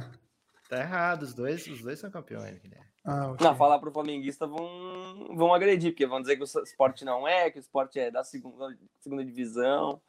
Vão querer Ah, é. falar a verdade, é complicado. é. Pois é, mas acho que é mais ou menos isso. Aí com isso o Cássio já sabia que eu, que eu comandava o guia há um tempo, que eu já tinha uma experiência ali na área por causa disso. E aí ele falou se eu não interessava entrar ali na KTO, ajudar ali com as mídias sociais. E aí, desde 2020, né, desde o ano passado, estou ali nas, nas mídias da, da KTO aí falando de tudo, né? Será que é coincidência, Guilherme, que a KTO disparou agora? Não, não Eu é, não é coincidência, não. Ô, Cassinho, mas diz aí pra gente, o, hoje eu vi que você postou coisas até do futebol português, tá? Me dá, dá uma dica boa aí de aposta para esse domingo pro Cardozão. Você que tá de futebol especificamente. Ele não pode dar dica boa, Guilherme. Ele vai trabalhar contra a casa? Não, eu, Eu faço. É Monte Carlo, cara. eu faço isso às vezes. Eu tô abri até aqui a lista dos jogos, ó. Ah, tem um bem fácil amanhã, ó. 10 e meia da manhã, Bundesliga, Borussia Dortmund e Werder Bremen. Não tem nenhuma chance do Werder Bremen ganhar amanhã. Nenhuma. Pode colocar a tua casa no Borussia Dortmund, porque o Werder Bremen tem um time que ele pipoca é contra o Borussia Dortmund. E é ainda em Dortmund, não, vai Tá acontecer. pagando quanto essa aí, hein? Cara, eu até tenho que olhar aqui, que eu tava vendo só a lista dos jogos, mas vou dar uma olhadinha aqui. Mas já vou aproveitar para outra dica aqui também. Hoje eu vou roubar a KTO mesmo. Que tem Atalanta e Juventus às 10 da manhã. Vai ser um jogo que vai ter mais de 2,5 gols, né? Tu coloca aquela oddzinha clássica ali que. Caraca, boa essa aí, hein? Essa, é porque, cara, Atalanta. Não tem nenhum jogo que é Atalanta muito gol, né? É. marca mais de dois gols. E aí tem a Juventus ainda. Ambos bem marcam é boa também, né? Ambos marcam. boa. né? É Que a, mod Juve- sempre- a, a Atalanta é aquela coisa, né? A, a banca paga e recebe, porque. E recebe Quem muito. quiser gol. pedir free bet pro Cassinho pra fazer essas apostas que ele mandou, manda DM no Twitter, né? Aqui, ó, É. O, Cardo- o, Cardo- o problema, Cassinha, é que agora que você deu essas bets aí, o Cardozão vai apostar Eu e vou. vai dar errado, porque o problema Ah. dele não é a aposta em si, é a zica que ele leva para a aposta. Cassinho, valeu aí. Esperamos você de volta aqui. Você brilha demais, intensamente. Muito obrigado aí pela sua contribuição mais uma vez. Pode mandar um destaque final aí, sobre o que você quiser. Bah, que momento. Vou, mas então vou continuar no basquete, né? Já que estou no Café Belgrado. E Então, pra que time, final, Cassinho? in- ah, infelizmente pro Chicago Bulls. Não, Então, pô, Agora felizmente. Tá bem, tá bem. Não. As cores da KTO, velho, tá bem. É, é, tem isso, tem isso. Dá para patrocinar um futuro patrocínio ali, colocar aqui na, na, na jersey ali do, do Bulls. Mas o meu destaque final é que, se também quiser apostar na KTO, é que o Bulls não vai, talvez, nem pegar play-in agora nessa, nessa temporada. Isso. Porque perdeu pro Grizzlies ontem, Zé Glavin tá fora já por alguns jogos. E hoje, não sei por que motivo, mas deve ser o único jogo da temporada que eu vi que o Bulls é favorito, que é contra o Cleveland Cavaliers. Então, eu apostaria uma graninha ali no, no Cavaliers, porque a situação tá, tá bem feia, cara. Tá bem feia. Valeu, Rodrigão. Forte abraço. Ô, Lucas, tem que, tem que trazer a Camila agora? Tem que trazer a Camila, mas dá tempo aí, Ayrton, acho. Deixa eu ver se é a Camila aqui. Camila, faz um sinal aí. Dá tempo aí, Ayrton? Dá tempo aí, Ayrton. Dá tempo aí. O, o, o Ayrton é, é um. Para colocar. É que assim, eu, eu preciso colocar aqui o, o Ayrton com, com o Isaac. Pô, ele saiu, velho. Estava aqui com, com a máscara do Verdade. WWE, velho. Nós perdemos a oportunidade de um, de um Ah. clássico do WWE aqui, cara. Caramba. Uma amizade de anos, uma amizade de anos aqui no, no Café Belgrado.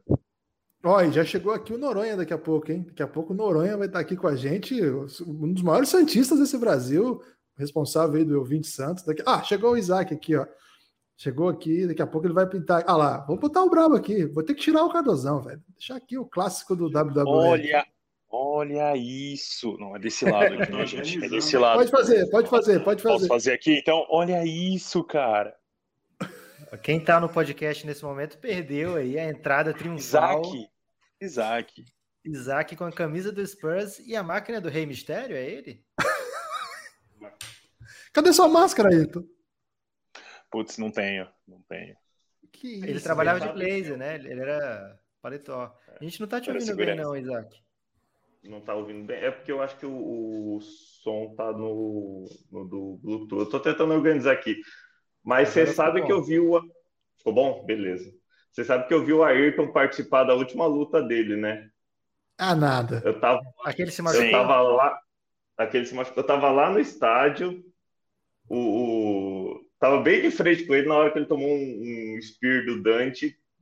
Foi na hora que se machucou, mas foi As fundamental. minhas pra costas luta, doem, as minhas costas, as minhas costas doem até hoje, assim. Fala Dante, mas tem. Que isso? Tem vídeo disso no YouTube, inclusive. Tem a, tem a, a- interferência Ah, do Por que, que você não mandou pra gente ainda Eu, isso? eu Isaac? vou, mandar, vou mandar, vou mandar É. lá no.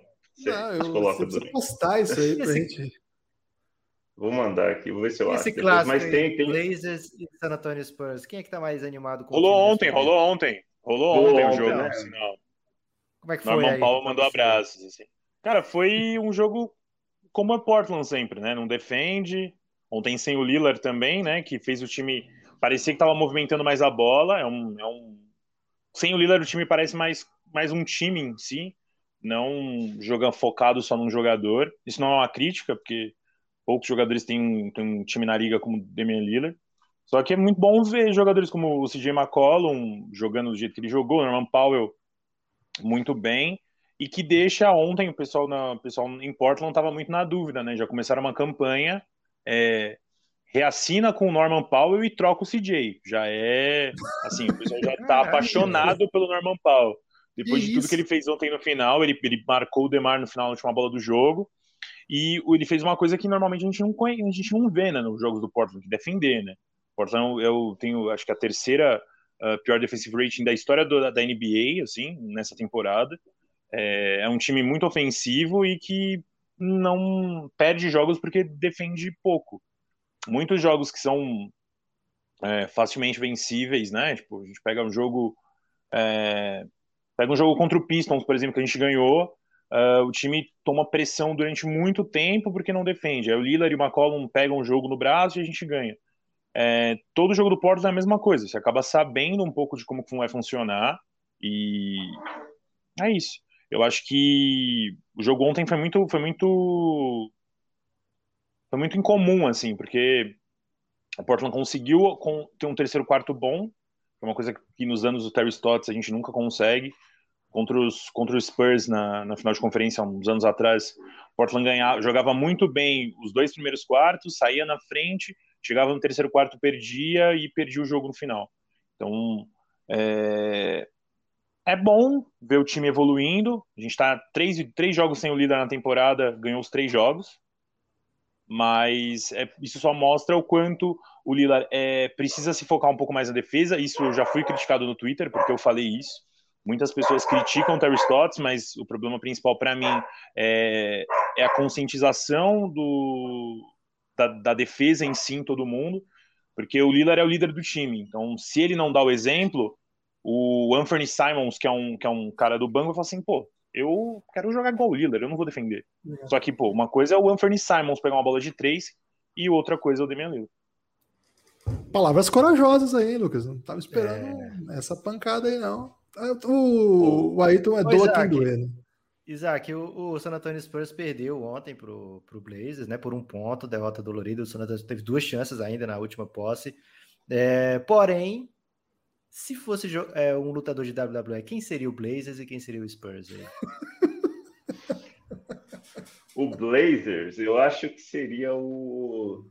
Ah, o Blazers seria o Daniel Bryan. Para quem, quem acompanha hoje, eu acho que, que quem tem mais o Blazers seria o Daniel Bryan. O cara que a torcida gosta, tipo, pessoas de outros times gostam do Blazers hoje por causa do Lillard, né? É um cara que é, que é impressionante na liga e que sempre aparece como underdog ultimamente. Já teve títulos no passado, mas hoje sempre que entra para disputa ele é o underdog. Ele nunca é o cara que se coloca como o que está com as, as maiores odds para vencer os combates, né?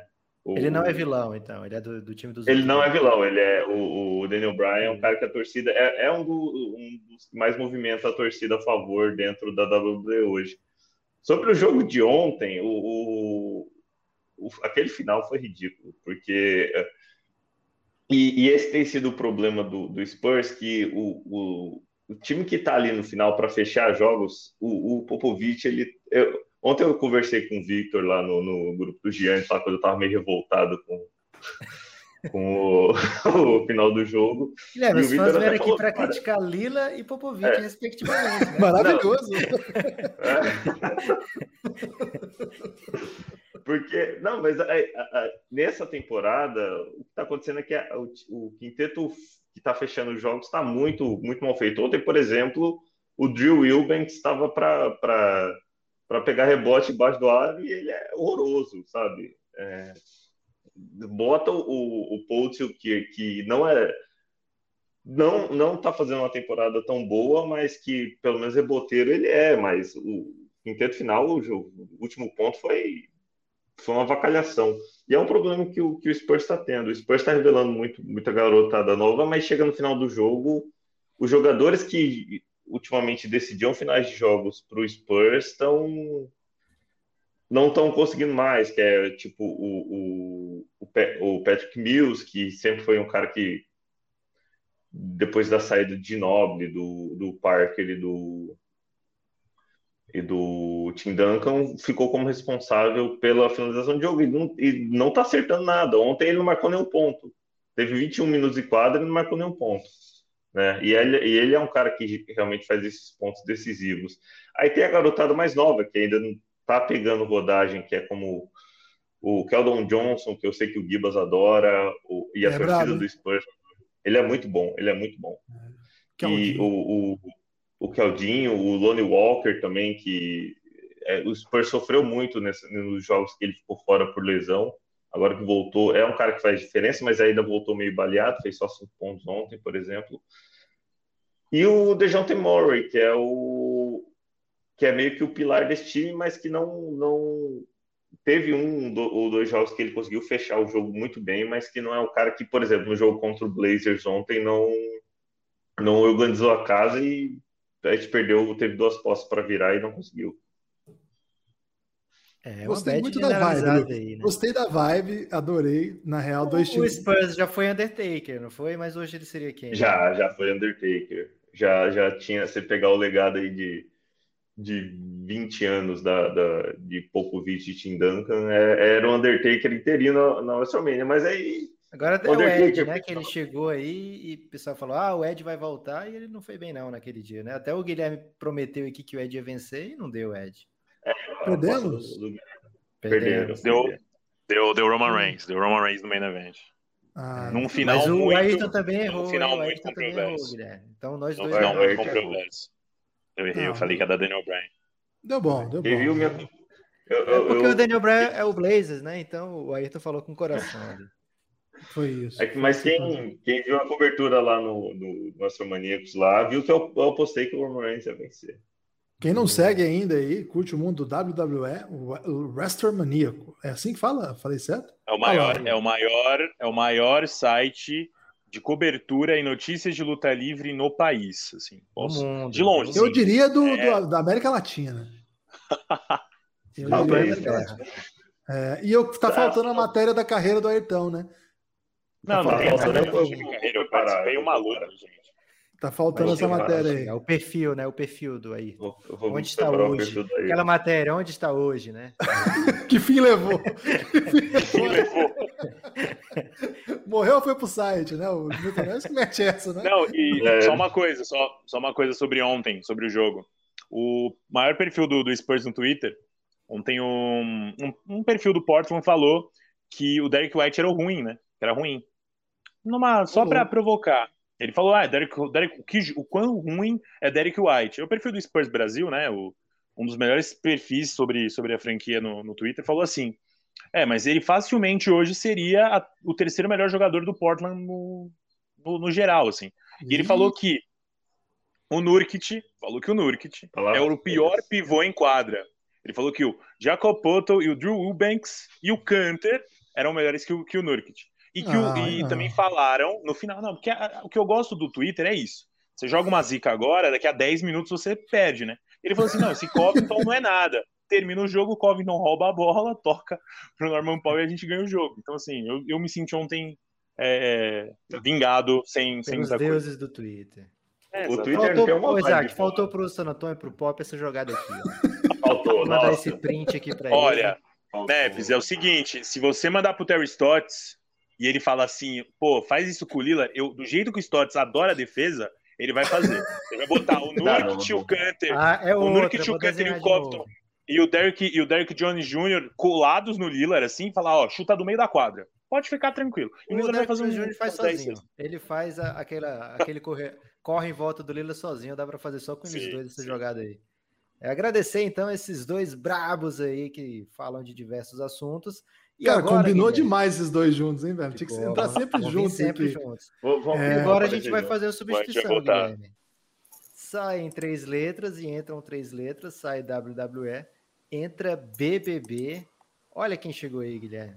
Chegou aqui o, a dupla que mais discute BBB nessa live. Ó, ó a camisa, a camisa da Camila. Mais discute ponto, Guilherme. Inclusive, temos uma terraplanista entre a gente. É um spoiler pro PDP, gente. Cadê o em homenagem ao Dave, meu, meu companheiro de GM. Descendente do Cari. É, quem, tá, quem tá no podcast não viu, né? O, o Dave ele trouxe a camisa do Descendentes, aquela série da Disney, e a Camila trouxe a camisa do Kyrie ali, em homenagem a Friends, é isso? É, então, é no estilo. Friends e Caraca. Kyrie Irving. Mas hoje. Essa daqui eu mandei no PDP e ainda perdi ponto, porque me declarei fã do Kyrie Irving, sempre sendo penalizada, sabe? É difícil, muito difícil a vida da. O comitê é injusto, Torcedora. às vezes. E agora- tem agora- comitê aqui, dá pra dizer que é injusto. Deve, agora seu tá áudio tá um juntinho, pouquinho né? baixo aí, se você conseguir Oh. falar um pouco mais perto aí do A microfone. quem Deixa eu interessa aquela o. Dave, eu sei, a Camila. É isso, eu sei. Tá. Mas Deixa eu ainda nem aumentar aqui. precisa, Gibas, que isso? Nem aí, precisa melhorou? aquela Dave. Melhorou, melhorou. Quando, quando você segura, fica Melhorou, melhor. melhorou. Pronto, vai ficar assim. Ô, Gibas, eu vou colocar eles dois em evidência aqui, que eles prepararam uma dinâmica para esse podcast aqui, para esse momento. Então a gente vai ficar assistindo aí eles debatendo. Trouxeram uma análise de NBB com NBA. Eu tô muito ansioso para ouvir. NBB não, pô, BBB. Eu não falo de BBB NBB. e NBA, desculpa. Ok. Podem assumir aí. E aí, Quem É, vai mas a começar? gente. É, acho que pode, pode ser, pode começar, mas é, seria bom também ter os comentários, porque a gente fez algumas escolhas aqui para poder provocar os apresentadores do Café Belgrado. Qual também. é a dinâmica, então? Qual é a dinâmica? É, a gente separou os nove participantes que restaram no Big Brother e comparamos com times que estão aí na disputa, talvez, por título ou por playoff. Melhor falar playoff, né? Pra gente não ser muito precipitado. Caraca. Exato. Olha, eu vou aproveitar então, eu vou colocar aqui o Thiago, que é um especialista em BBB silencioso, e o Noronha, que essa semana foi até no canal do Brasil que deu certo para falar de BBB. Então, nós Pô, estamos eu aqui. juro que eu estava te mandando uma DM. Me coloca pra falar de BBB. Então aí vocês vão analisar junto. também, então, Guilherme. Vou colocar a Camila no é o júri, o júri. Do anjo agora. hein? É, e a prova do anjo é, Prova do da- anjo é, tá é para achar esmalte. Você acha que é para favorecer alguém É ou bem não? confuso. É bem confuso. Aí eu fiquei com pena da Poca, porque eles estão muito bêbados. É uma prova que precisa de concentração, agilidade, memória. E a Poca, coitada, ela começou tentando lembrar das coisas, chegou numa hora que ela falou: foda-se, saiu pegando todos os esmaltes e foi fazendo todo o circuito bem louca. Infelizmente não pude ver até o final, mas acho que a Poca não foi muito bem. A não ser que não vá pior ainda. Ganhando é a, a Camila até agora, tá? Ai, que bom. Eu imaginei isso, porque a Camila trabalhou com a Avon, então talvez ela saiba melhor os nomes dos esmaltes, né? Talvez ela tenha uma vantagem aí. Vamos lá, então a Camila e o Dave vão fazer a Já com dinâmica. Analytics, né, Guilherme? Que Analytics. É, ela é brava, ela é brava. Ela é, É, a gente vai, a gente vai dizer o nome. cima. Ok. A gente vai dizer o nome do, do participante, comparar com alguma franquia e vocês aí julgam se tá correto, se não tá, Vamos se lá. faltou algum tipo de situação. Camis vai começar. Começa aí, Camis. Vou começar, bom, como todo mundo que escuta o Café Belgrado ou participa do GN sabe, o Dave e eu temos poucas coisas em comum, uma delas é torcer para o Boston Celtics, então vou abrir comparando o Gil com o Boston Celtics, acho que é um time que tem tudo para ser favorito sempre, é, tem camisa para isso, tem torcida para isso, só que tem algumas performances aí que vão dando uma rateada, tem algumas noites que são lamentáveis, tem algumas noites iluminadas, dependendo do momento. É, mas acho que o Gil, se for comparar com algum time, eu compararia com o Boston Celtics. É, então, já que Camis puxou o Gil do Vigor, eu Calma, vou puxar. peraí. Não, mas não tem análise dele? Que analisar, eu quero saber. Mas aí não tem o que analisar, a gente só vocês- faz aplaudir. Vocês, como torcedores aí do Celtics, qual foi o momento de vocês do Eu Tô Indignado? Tantos, né? Putz, poxa. Jabari complicado Parker ontem. Jabari Parker ontem me deixou indignado. E a trade deadline? Ah, não, É. não diria que foi um momento tô indignado. Foi um pouco Foi um decepcionante, mas acho que eu não cheguei a ficar indignada. hein? Porque Não, quando é o, o eu tô indignado, eu, tem que ser um negócio realmente assim. Sim, mas o Gil tem muitos momentos. É, eu é achei Brasil, que- então. É, o Tchak Tchak, quem que é o Tchak Tchak do Celtics? Ah, o Tchak Tchak é o Marcos Smart, né, velho? É, com Já certeza. viu aquela dancinha dele? É brabo. Na NBA tem mais tchac-tchacs que isso aí, hein? Eu acho Não, que rolou uma... Não, mas não eu é do NBA, é. Boston Celtics, seja bem. É. Mas aí, agora que, mas aí você vai Agora eu entender agora. Mas não é uma um conexão instante. vazia. Eu sei que você é Julieta e a Camis é uma vigorada barra João, mas eu não sei o que, que o Noronha é. Noronha, seja bem-vindo, prazer. Como é O que povo tá tá, impo- o povo tá emocionado com o Nor- Noronha aqui, hein, Eu Lucas? Galera, também, Incrível, incrível. Estou, É. estou, estou emocionado junto. Estou emocionado porque, como ouvinte, essa participação inédita, eu estou muito feliz. Mas eu sempre quis falar Nepopop ao vivo. Assim, pô, eu estou muito feliz, vocês não têm noção. Mas é. Não, cara, eu sou. Eu, eu tô dividido entre Julieter, o Cacter, sei lá como é que fala, e Gil. É, eu sou, tô vigorizado também. Eu tô dividido entre os dois. Quem ganhar entre os dois, eu tô feliz. É o time certo esse, É o Noronha. jeito certo de torcer BBB. Bom. Mas então, o lance da, da comparação do Gil com o Celtics tem uma razão, que é o que eu vou puxar agora, porque Juliette nada mais é do que o Los Angeles Lakers do BBB. Porque Juliette tem carisma, igual o LeBron James tem e traz o carisma dele para o Los Angeles Lakers. Ela é muito simpática, o time já foi muito simpático diversas vezes, mas a torcida é insuportável, ninguém aguenta. E a gente vai ver agora nos comentários rolando aí como a torcida é insuportável.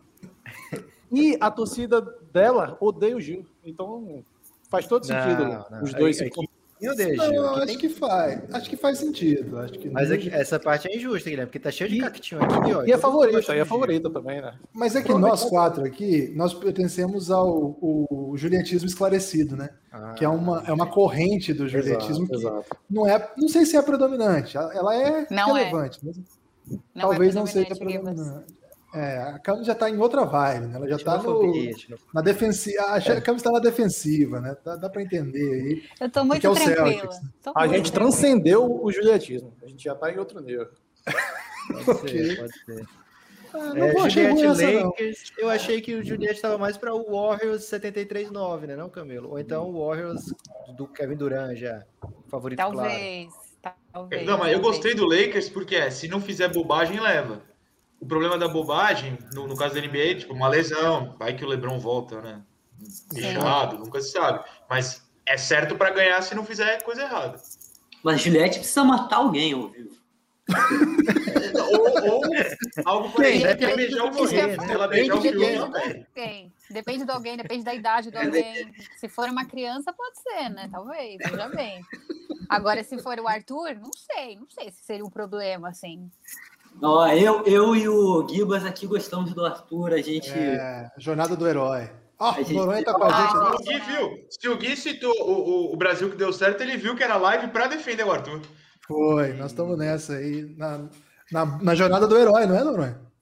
Jornada do herói. O herói é totalmente errado, que é o que a gente gosta, né? Só faz bobagem, Loki, mas não né? é por maldade. Você tirou o Dave, Lucas? Tem Não, coração bom. Tem gente que gosta do Loki, Camila, então explicado Olha, aí. gente, Quem é é, na Loki? semana Je- passada eu John tava... Tem gente que gosta. É, eu só queria fazer um, um um breve comentário enquanto meu eterno rival Dave tenta voltar, né? Eu espero que ele tente voltar. Pipocou, né? Dave Quando eu pipocou. caio, ele fica falando que eu tô pipocando, né? Então vamos dar aí o benefício da dúvida, achar que ele só caiu. É, semana passada eu estava ocupada pintando o cabelo da minha mãe, né? Como vocês sabem, eu sou cabeleireira nas horas vagas, né? Tava pintando o cabelo da minha mãe e não pude entrar para poder criticar a postura de vocês, porque na boa, ficar defendendo o Arthur, assim, para mim não vai dar. Eu vou aqui criticar vocês duramente, Ih, gente. Com todo a respeito aí, pode torcer. É o que se espera. É o que mas- se espera. É, o é. que se espera. Esse debate aqui, cara. É o... Não é fácil defender Arthur. Não é fácil. A, gente, mas a assim, gente tem total ciência disso. É um lugar muito difícil. complicado, é complicado. Eu tento entender vocês, de verdade, assim. Eu respeito todas as torcidas, mas o Arthur é complicado, gente. É só puxar um pouquinho na memória aí, não faz nem um mês, dava pra ver as coisas que ele tava fazendo, principalmente com a Carla. É, mas eu queria, já que o David não está voltando, eu vou seguir aqui na minha análise e falar de um outro homem hétero que Tem gente aí que eu acho prefere, já- ó. Sem o Dave tá bem melhor. Sem o David tá melhor. Poxa, pô, um beijo pro Revinho aí. É, não sou eu que tô falando, só li o que o Revinho escreveu. Mas um outro homem hétero que eu acho que aí talvez todos concordem, que eu queria falar sobre é o Fiuk, que eu vou relacionar com o Clippers. Acho que Fiuk tinha tudo para ser um favorito. Trouxe aí qualidades que as pessoas esperavam antes do programa estrear. Entrou lá, começou a ser odiado, em todos os momentos decisivos pipocou, como o Thiago Leifert né, deixou bem claro nessa semana no, na dinâmica. É, e apesar de ter trazido esse favoritismo aí no começo do, da competição, eu acho que muito dificilmente vai ter chance de título, né? Tanto Clippers quanto na hora H ali, quanto o Fiuk. É, Achei que foi muita moral pro Fiuk, cara. É isso que quer dizer, Não, o Clippers eu já acho que- sofreu então- palavras duríssimas, mas Fiuk talvez seja o pior xingamento que o Clippers recebeu já. o momento do Cara, é que precisava, do, do precisava Clippers. comparar com algum time, né? E tinha ainda que ser um time que tivesse lá com chances de título. Mas Então qual é o eu talento do. Fiuk? Porque o Clippers tem Não, talento. Ribas, é que você tá pensando no Fiuk Fumar. que você conhece só do Big Brother. O Fiuk, quando ele, quando ele foi anunciado, muita gente esperava que ele fosse muito bem, porque ele tinha todo um, um fã-clube, assim, tem muitas pessoas que gostavam do Fiuk antes dele entrar, provavelmente muitas delas se decepcionaram com ele.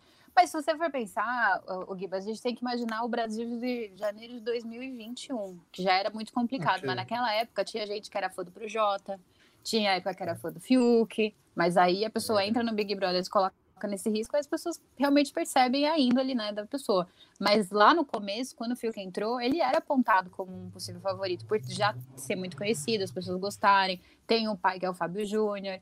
Lembra quando ele entrou lá no, no Puxadinho, lá quando ele entrou? Todas Ele as. foi tipo, fofo. é. foi fofo, já todo mundo chipando ele com a Juliette. Olha como o mundo dá voltas, né? No caso deles, dá muitas, muitas voltas, principalmente E os os dois, dois juntos. querem, o problema é que. É, Os do- É, pois é, mas aí agora tá rolando essa acusação de talaricagem, né? Mas assim, lembra quando o Fiuk entrou na casa na primeira noite, todas as mulheres em cima, todo mundo comparando. É, Foi o dia que chegou o Kawhi Paul George. é verdade, o dia que chegou o Power Mas, Enfim, é, todo mundo falando que ele tinha todo um magnetismo ali dentro. O problema é que ele se perdeu totalmente e acabou misturando tudo que ele tinha feito antes. Tinha feito curso, enfim, bagunçou todos os conceitos, andou falando muitas merdas. é, já tratou muita gente mal lá dentro, especialmente a Juliette, o que também explica esse- essa relação que eles têm aí. Mas eu acho que se for para comparar com algum time da NBA, sinto muito ao Clippers aí, mas vai ter que ser o Clippers. Tem que ser um time passivo-agressivo. E ninguém aguenta mais o Clippers, né, velho? Ninguém aguenta o Fiuk nem o Clippers. O Caio tava reclamando do. Até o Caio, velho, que passa pano pra todo mundo ali na hora que ele quer. Ele tava reclamando muito do Fiuk é, chatão, né? E o Clippers é meio chatão do rolê. Mas o problema é que o- a minha preocupação é que o, o Fiuk não tem nenhum talento, né? É, um- é uma coisa interessante de notar, né? Ele não tem. Me fala o que, que o Fiuk faz bem. Ele sabe é cantar belo. afinadinho. Ele, ele, ele tem que afinação. Fumar também mas, não, ó, é fácil. Ele fuma. Tem, tem uma teoria para concordar com a Camila. Ih, rapaz. Não, é, é, porque olha assim, todo respeito ao Suns, para o qual eu tô torcendo esse ano, ao Utah Jazz, o Denver não vai dar. Quem é o que pode no Oeste tirar o Lakers? É o Clippers. Quem é que Ok. pode tirar a Juliette? É o Fiuk, se dá um beijo nela. O beijo da morte é automático. É automático. É o Dementador, porque já falei. Ok. Não vou, não vou discordar depois dessa, dessa análise aí. Pode continuar aí que. Excelente Noronha sustentou. muito obrigada. Noronha sustentou aí esse Clippers pro Fiuk. Carimba. É, então, já quem já eu perdi o que Foi aconteceu, só mas eu, Lakers, Clippers e Celtics até agora. Ah, então tá suave. Então eu já vou puxar para alguém que antagoniza Fiocão na batalha pelo amor de Juliette, que é o Arthur. O Arthur. Arthur de Conguru. Exatamente. O Arthur nada mais é nada do que o famoso Philadelphia 76ers. Tava com medo de ser o Suns aqui, Guilherme. Não, eu não, jamais faria isso com você. Tô É, fechadão aí com o Sixers. Eu não ia Arthur deixar, é hein? Sixers por, por alguns motivos. Primeiro, ele é forte. De fato, ele é forte.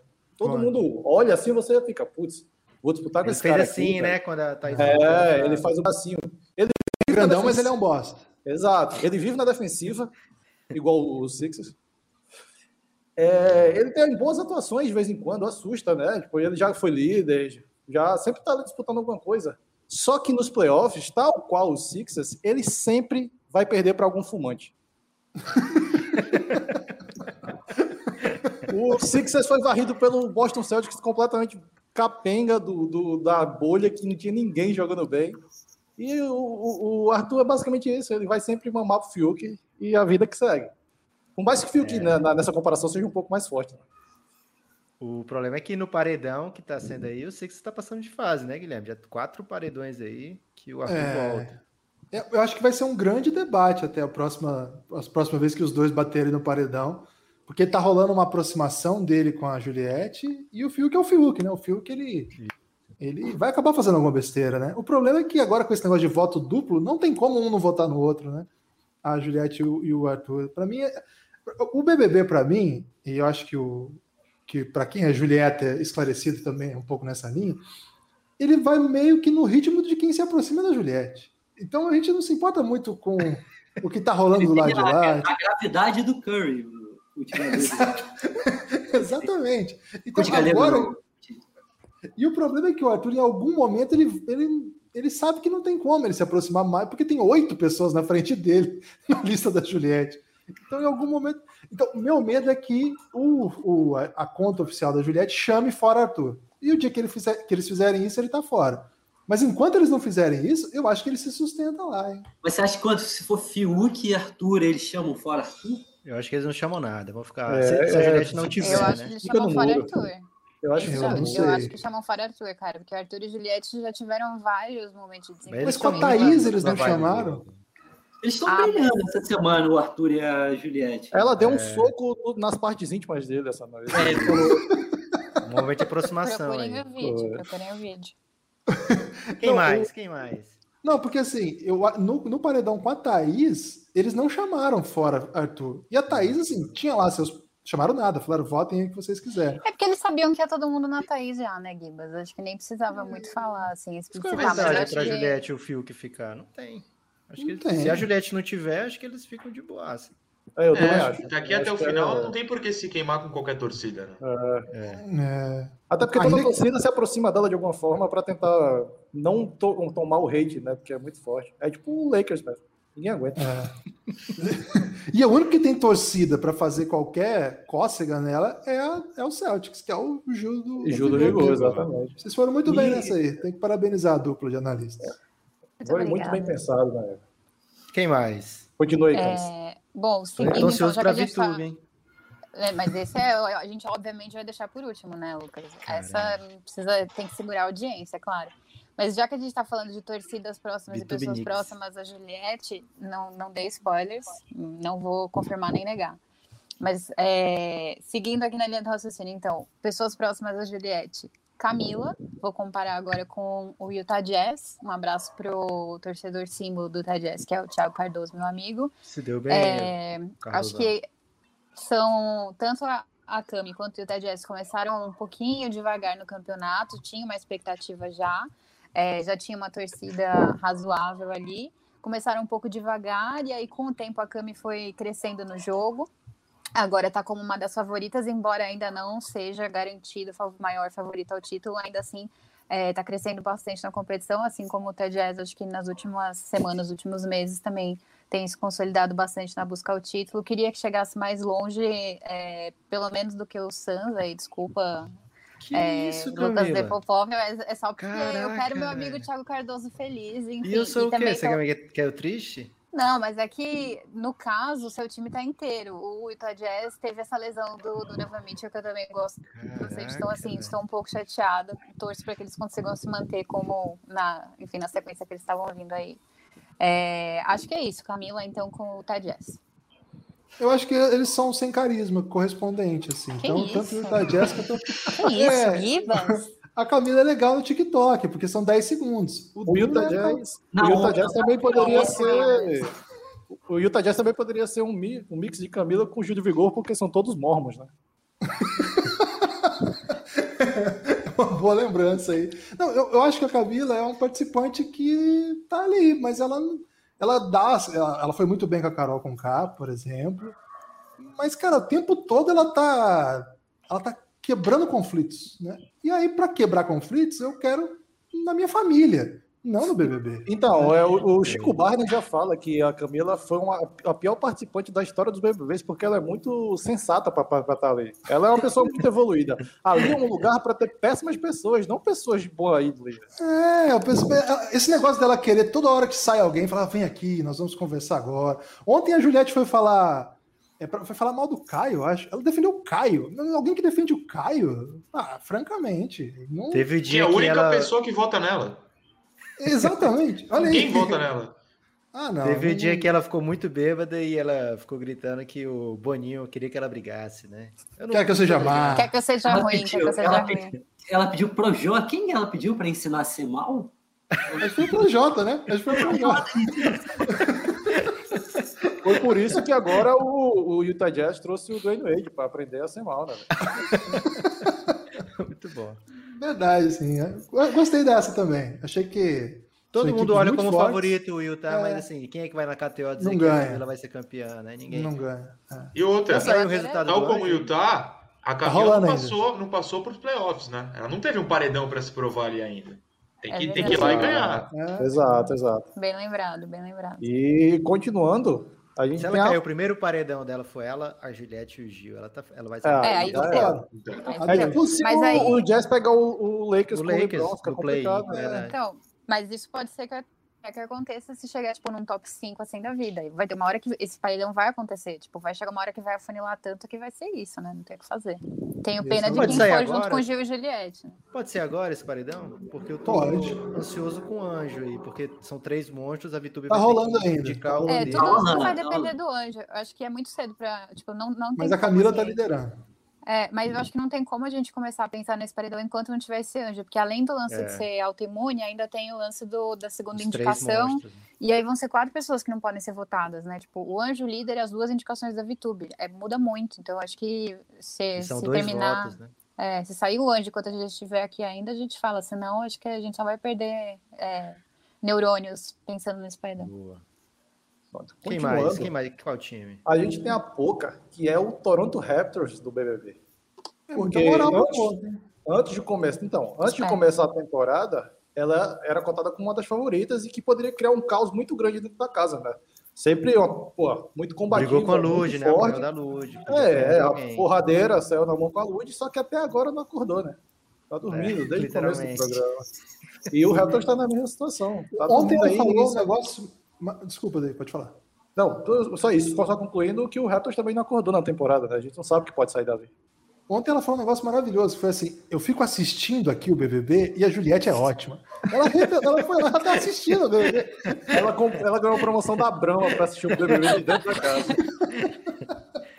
Cara, é o Tampa Bay Raptors, né? Só pra deixar claro. É, o o Raptors dessa Bay. temporada, né? Exato, Tampa Bay Raptors.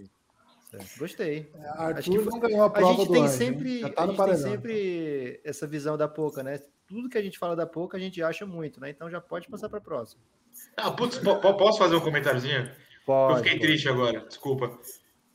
Se eu ver a pouca que é, tá dormindo, o Raptors que não vai para lugar nenhum, aí eu olho pro Bulls e tá abaixo do Raptors na tabela desde ontem. Então, assim, é muito triste ser Bulls, né? Tudo bem. E, e spoiler, o, o Bush não tá na nossa lista, então fique tranquilo. É, o Bus era a Thaís, então, pelo jeito. né? Era aquele... Era aquele. É, é, é a, é a Thaís, porque ela tá sorrindo e de repente ela faz aquela cara É, do nada. É, bom, então vou emendar já o próximo. É, Vamos falar então de Caio, que nós vamos relacionar com. Desculpa a quem torce ao New York Knicks. Não, não sei se temos torcedores do New York Knicks nessa transmissão, O Knicks não mas merece Não. O Knicks não merece precisava, isso. então, eu precisava achar um time que tivesse alguma fama de caloteiro. E aí, pensando bem, pensei qual time que está devendo para a torcida há muito tempo. Ok. Infelizmente, a conclusão que cheguei foi o New York Knicks, né? Assim como o Caio tá devendo há muito tempo, agora parece que conseguiu aí uma certa força, pode ir um pouquinho mais longe do que se imaginava inicialmente, mas infelizmente acho que o Caio vou ter que relacionar com o New York Knicks. Desculpa a torcida do Knicks. Novamente, não sei se temos torcedores do Knicks nessa transmissão, nos ouvindo, mas essa é a franca verdade que eu tenho que trazer. É, se tivesse alguém do Knicks aqui, ficaria muito ofendido com essa, mas como Talvez não tem, né, o- segue o jogo. Talvez o, o Rodolfo fosse o Bulls, né? Porque Caio Rodolfo, Knicks e Bulls, assim, a galera acha não vai pegar nem playoff, né? Porque são esse. É, esse E ao tipo mesmo tempo tá muito assim. rico, né? Porque fez uma música lá que fez sucesso. Isso, Então, ao mesmo tempo, assim, Não, mas muita direito torcida. autoral não é dele. Ah, não é dele? Tem essa? Ele não vai ficar rico, não? Eu não, não, não vai. Ih, rapaz. Isso, Não, talvez poxa. ele fique com um show, né? Mas não pode dar show. também. Os seguidores do Instagram. Ah, É verdade. E show, porque ele fez show nesse período que não pode, né? Não vamos mentir também. É, pois é. Vai, vai ter, vão ter vários, a agenda tá cheia. O vídeo fest vai bombar. Vocês viram que informação tem aqui. a Sara e a Ive se abraçando aí sem máscara pelo Tem isso já. afora? Tem isso mesmo. Tem, tem. Ó, a, Cam- tá entre Camila, Fiuk e Juliette, porque a Camila já foi e tá liderando. Falta Fiuk e falta Juliette. O fio que tá agora, né? uma luz. É, a já pode, já ela pode tá eliminar a Juliette, que ela não faz, não ganha prova, né, Paula? Mas é da ela Avon, tá né? bêbada. Ela tá bêbada, pode ser que. É, É, é, pode ser, ela pode tá ser que nesse caso fique mais fácil. Tem esse fator surpresa. Quem mais? Quem mais? tem, Seguindo, agora eu vou agradar o meu querido amigo Nepopop, que o João é o Phoenix Suns do BBB. Ih, rapaz. Por quê? Tô com a Você não vai relação agradar difícil com o João. Então, mas espera aí que vem a chinelada vem, calma. É, ele, é, ele é um cara muito simpático, de fato. Todo mundo tem um pouco de simpatia por ele. Todo mundo gosta do, do Phoenix Suns. Talvez menos a torcida do San Antonio Spurs, talvez, talvez até a do, do Spurs. Eles né? gostam, velho. Como é que não Porque ganhava sempre, né? Pode ser que ame. Ganhou muita força recentemente, né? Tá, tá bem forte, tá, tá aí na briga muito Chris alto. Paul. Exato. Só que todo mundo sabe que não vai ganhar. O lance é esse. O Suns não vai. Ele acha que ele vai ganhar. Nesse É, ele, tá ah, ele crente sim, nele. ele sim, a torcida também, mas a gente sabe que no final vai ficar e- na mão de outras pessoas. né? Então o, San- o, o, o João é o nosso Suns, que é forte, vai atrapalhar, talvez vai eliminar muita gente forte no caminho, pode ser que algum desses grandes que a gente falou sobre na mão do João, mas ganhar o programa mesmo é complicado. Vou defender o Suns, hein? Boa, Noronha, isso. obrigado. Ano passado a Thelma era assim. Não, não vai ganhar, ninguém liga, tá ali. Ganhou. Vai que rola uma reviravolta na votação da final e falam: Juliette é rica de seguidor, o Gil vai ser rico de outra maneira, o João é professor, coitado, vamos dar dinheiro na mão desse homem. Aí Todo ele mundo não fica, e todo mundo não ficaria feliz se o Suns fosse Ficaria campeão feliz. Ficaria todo mundo- feliz. eu também Chris ficaria feliz se campeão, fosse quem não ficaria feliz? Eu ficaria Exato. muito feliz com o Santos campeão. Muito. O Suns também. ou o João campeão, todo mundo vai ficar feliz. Só que a gente Eu sou mais Thelma. Santos, A gente acho já o João, o João se queimou aí muito recentemente. A gente já está muito velho para achar que o professor vai se dar bem no Brasil e o Suns na NBA. né? A real é que todo mundo fala isso aí, que o cara vai se dar bem porque é professor, mas na verdade. Quem é que o- fala isso, velho? O cara vai se dar bem porque é Não, professor. ele tem que Fala. ganhar porque é professor, etc. Ah, tá. Mas a primeira coisa que ele fizer quando ele ganhar dinheiro é deixar de ser professor, né? Isso é um dado da É realidade. verdade. Ah, mas aí o falo. João é um ótimo Ah, tá, Então, se alguém acredita que ele é um bom professor, tem que deixar ele pobre para continuar trabalhando com professor. Isso. Caramba, Como Guibas.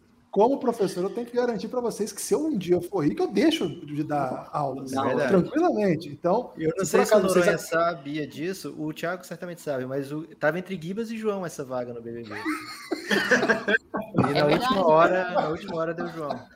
O Gibas teve o nascimento do filho recente. Eu, eu, Ah, eu estaria é, aqui é. defendendo dar o dinheiro pro Gibas, olha lá. Tem até media kit, tem media kit do Giba já pronto. Eu, aba- eu abandono a docência na hora, já estou garantindo aqui. Não voto Imagina que sou professor. Imagina você nas festas, hein, Guilherme? Então, foi aí que eu perdi a seleção, porque eles pediram para dançar uma, uma música. Você dança. Cara, o João é espetacular dançando, né, cara? É- Ah, o Ele Giba foi O Gibas dançar cantaria, né? cereja. O Gibas na festa ele canta. Voz e violão. Faz mais bonito que o Projota, mais bonito que a Poca.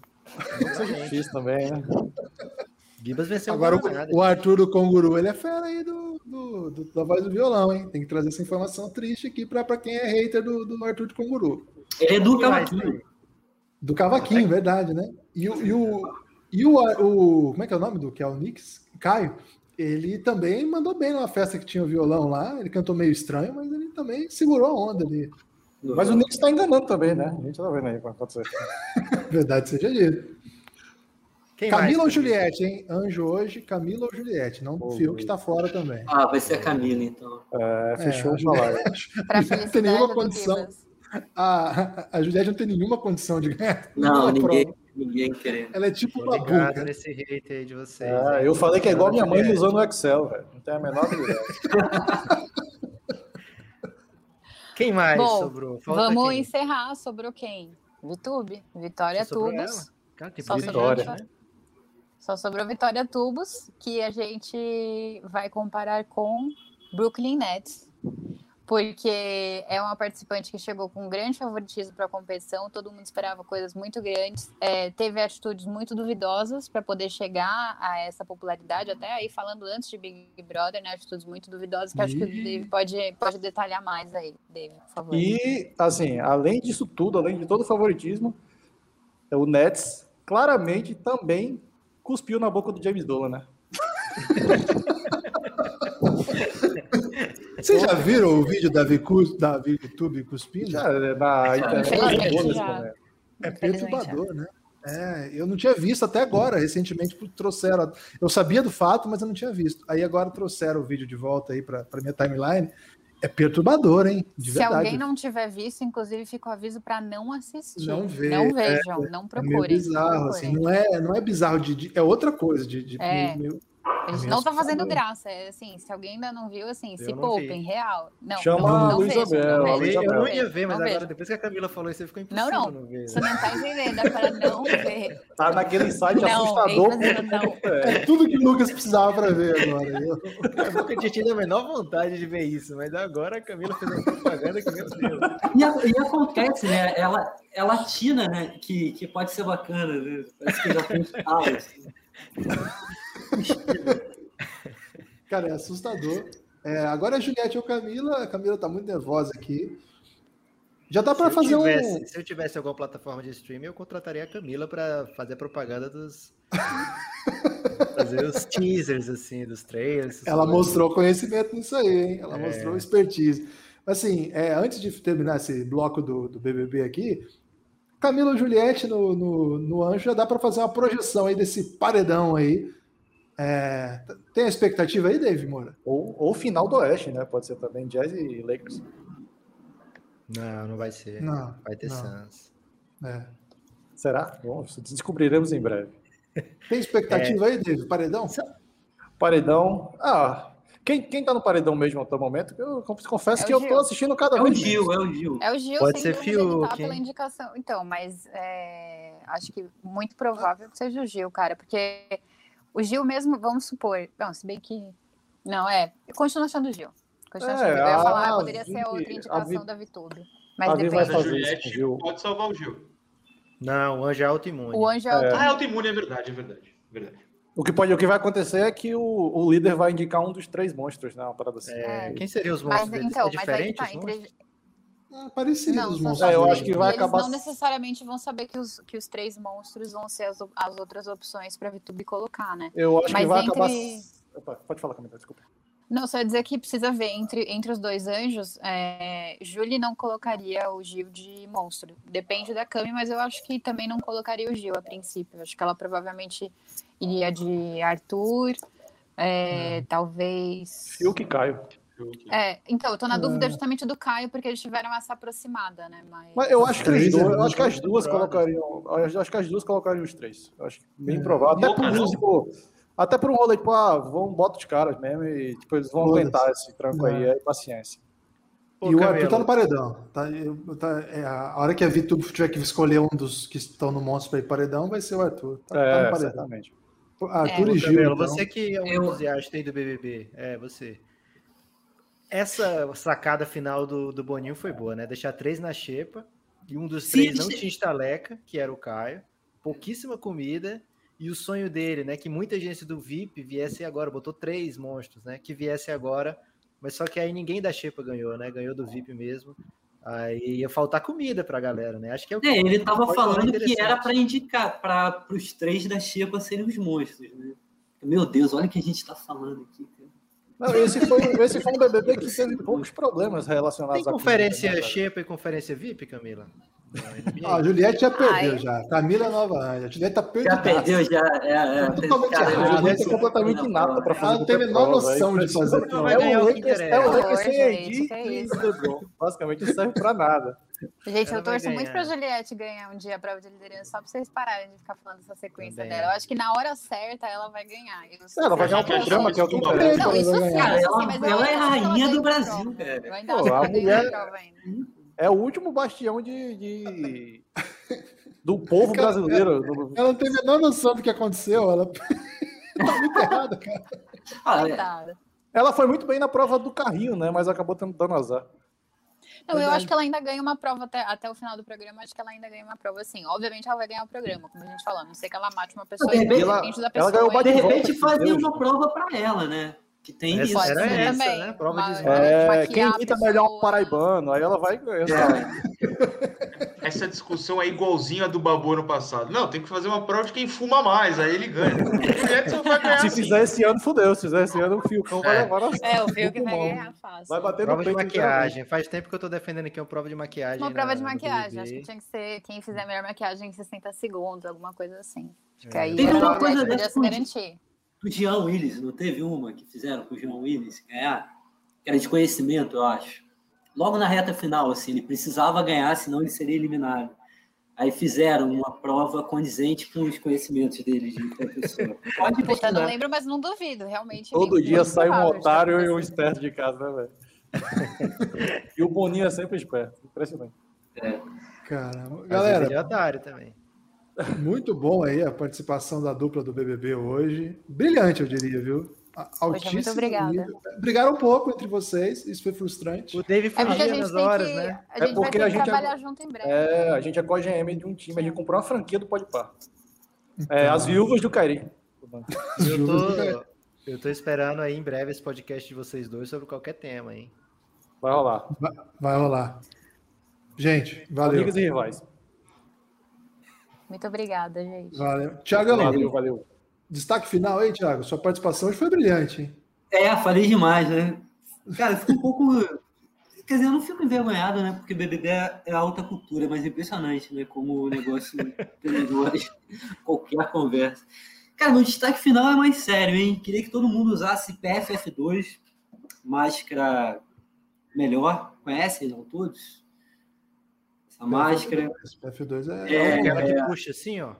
É, É a minha. É, é, que você põe Você por bota aqui. e ajusta aqui. depois. É, você escreve no Google PFF2 para todos. É, tem as, as marcas mais caras, né? Que custa, sei lá, 20, 20 e poucos reais. E tem umas mais baratas também, que custam 3 e pouco. Você pode é, deixar descansando elas depois de usar. Você não lava, não passa água nem nada. Deixa os 3, 4 dias descansando. E pronto, pode usar de novo depois. Então, se você comprar umas sete, você já tem para mais de mês, assim. Você vai revezando elas, põe num espécie, uns, uns cabides, assim, uma galera fazendo isso e protege muito mais, assim. É, é equivalente à N95 americana, ou seja, é, protege é, até 95% de, de do, do micróbio. Micróbio, filha da puta Maldito, maldito. maldito. É, e, cara, é, comparado a essas de pano que a gente usa, ou mesmo as cirúrgicas, assim, não, não tem comparação. Tem muitos é, estudos já que dizem que, que protege mais e relatos mesmo, assim, de gente falando, cara, eu tive num ambiente com 15 pessoas que tiveram Covid e eu não tive porque estava com a máscara. E acho que que é isso, que, é, que já dá para comprar. Antes essas máscaras é, pediam para que não fossem usadas, para deixar para os profissionais de saúde, mas hoje já tem produção é, brasileira mesmo, da indústria brasileira, para usar, e é isso, protege muito mais, o vírus se transmite pelo ar, é, muito, muito mais do que pelos é, né, que chamam, que são esses, esses tipo, cuspe, essas paradas, e, ou, ou mesmo é, é, é, aliás, fômite é, é, a superfície, né? É, então, as superfícies quase não transmite, na verdade, é muito pouco. Essa, essa parada de ficar lavando tudo loucamente é, não é tão necessário. Mas eu não consigo parar. Eu lavo tudo. Não, é, no mercado, eu- lavo tudo. Depois que começa. Eu lavo tudo também, cara. Mas, assim, se você um dia tiver muita preguiça, é melhor que se você gaste sua energia, por exemplo, colocando um ventil, uma ventilação decente no seu, na sua casa. É, eu fico vendo essa propaganda que tem a Glória Pires falando do- de um shopping, ó, como todos, todas as superfícies são muito bem limpas, assim, cara, para mim tanto faz. Eu queria ir para um lugar que fale assim, nós temos um sistema de ventilação é adequado segundo a, a sei lá, o, o padrão tal, porque é, tá mais provado que, que é transmitido pelo ar. Desculpa aí, mudei totalmente o assunto, mas aqui é um É assunto importante. É, importante. utilidade FF2 pública. transmitido pelo ar, se cuidem, por favor. E é isso. É, Se puder, fica em casa. Ah, Vasco é que perigoso. que Assunto chato agora. Assunto chato, cabelo. E é isso. Warriors, Curry. Leiam Thiago Camelo, hein? Um dos grandes escritores desse país aí. Maior, Tenho né? toda. Aqui tem os dois três- dos maiores, né? Guilherme, Thiago. Já escreveu também, Noronha? Já escrevi. Três dos maiores escritores desse país.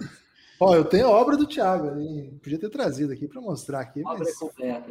Tô É. acabando agora um romance, hein? tô na expectativa aí, hein? Tô na expectativa, Então, porque o ó, homem é brabo. Melhoras, né? Ele tá acabando o romance, Guilherme. Que isso. Tiagão, Ah. queremos você novamente aqui, hein? Hoje foi a estreia. É, ó, só chamar. Se essa verve de jornalista, falo demais. que isso. Você brilhou demais, Thiago. Falou Valeu. pouco, Obrigado. fala mais na próxima. Valeu, Obrigado, Tiagão. obrigado. Abraço. Noronha, Chegou você tá. agora o bonde do Bulls, hein? Olha É. o bonde do Bulls formado. É, o, o Rafa é Miami. Não sei de onde você tirou que ele é Bulls. Ele vai ficar Mas chateado com você. ele tá, tá com expectativa de trabalho no Chicago Bulls agora, Guilherme. Você tá Não tô sabendo dessa, na verdade, é essa, Rafa? Eu também não tô sabendo, não, mas eu espero do fundo do meu coração que ele esteja certo. Que isso. Noronha, o Rafa é o maior scout brasileiro. Não brasileiro, não, né, Rafa? Em atividade no Brasil. E brasileiro, o Rafa sempre fala, não, brasileiro não.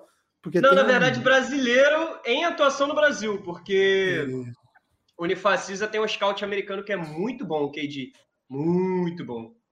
Excelente. e o mesmo. Brasil Eu tem- Só mais você, Rafa. Só mais você. É, o KD é amigo nosso, Lucas, mas o Rafa é mais, né? É, Então, ainda tá. mais. E o, e o Mas tem não um posso, brasileiro. não posso tomar a frente alto. dele assim com essa moral toda, não. Deixa todo Não, aqui você pode. Deixa Aqui passar você todo pode. mundo. E Eu tô no Café Belgrado, né? Isso me dá liderança com vocês. né? Exatamente. Ó, tem o brasileiro que trabalha na Itália, é, que é o goleiro do Milwaukee Bucks. Então isso, O isso aí deixa você. Isso, Mota. E aí você. Aí é duro competir com o cara que trabalha pro Bucks, né? Você tá E o. Thiago Splitter também começou como scout no Nets. Agora Não, ele mas foi o Thiago para. Splitter aí não conta. É jogador, É. aí não, não dá para sobrepor carreiras, né? Uma carreira ou Sim, outra. sim. O cara vai, con- vai concentrar todas as carreiras. Então, Noronha, se você quiser saber, por exemplo, quem que o Bulls tem que draftar no ano que vem, você pergunta pro Rafa que ele te fala. Por exemplo, Rafa, hoje vou até olhar aqui qual seria a escolha do Chicago Bulls. Deve ser ali por volta 16, que ele vai pegar a última, uma das últimas vagas ali do, do playoff. 16, grande chance de eu ter analisado completamente já. Porque eu analisei 20, então. Se ele pegar a Pô, última o- vaga do O Bulls play não tem escolha esse ano, é isso? Ah, é, foi a troca escolha? do Vucevic, né? Porra, Hum, É verdade. começou, já começou Tá errado. Só né? se não for pra playoff, né? Se não for pra playoff. Ah, minha camisa é em homenagem ao Jazz hoje, olha só que legal. É, do Wade número 3, atual dono aí do Jazz. O dono que importa, né? É o Jay-Z do, do Jazz nesse momento. Ô, Noronha, mas você tava falando aí pra gente que o. E, e até estranho, porque durante aqui a live nós mesmos falamos assim, não, mas o Chicago Bulls tá bem. E na real você acabou de falar, tá isso, não. bem. Não, falamos sim, pô. Quando. Foi quando o Pi falou alguma coisa do Bulls, não lembro agora. E o Bulls, de fato, às vezes ele dá a impressão que vai, né? Eu, eu- esse ano eu me comprometi a não elogiar o Bulls, porque todo ano eu, eu falo que o Bulls vai. E eu achava que, assim, dessa vez eu ia ficar em silêncio, porque eu acho que em algum momento eu ia ter razão. E aí, Noronha, não vai, velho? Não, não vai. Eu, eu sou o cara mais pessimista do mundo com Bulls. Eu, eu sou maluco por podcast do Brasil, vocês, o Bola Presa, e gringo também, então ouço todos. E os do Bulls de nicho, toda a pré-temporada os caras falam, não, mas esse ano, olha só. Até com o. Nossa, fugiu o nome. O camarada que treinava o time ano passado. O. Oh, meu Deus, esqueci também. Ah, é, Mas esse é ele, o gente o- esquecer. o horrível lá, Não é. volta É. mais. Sim, graças a Deus. Falavam, não, pô, olha só, agora com. Passou uns meses de temporada, ele vai pegar desde o começo e agora vai funcionar o time. Gente, não é possível, não é possível, não vai funcionar. O time é muito ruim. Jim Boylan. Tem como. Aí ele, nossa senhora, o cara que fazia suicídio e flexão para profissional no treino. Aí.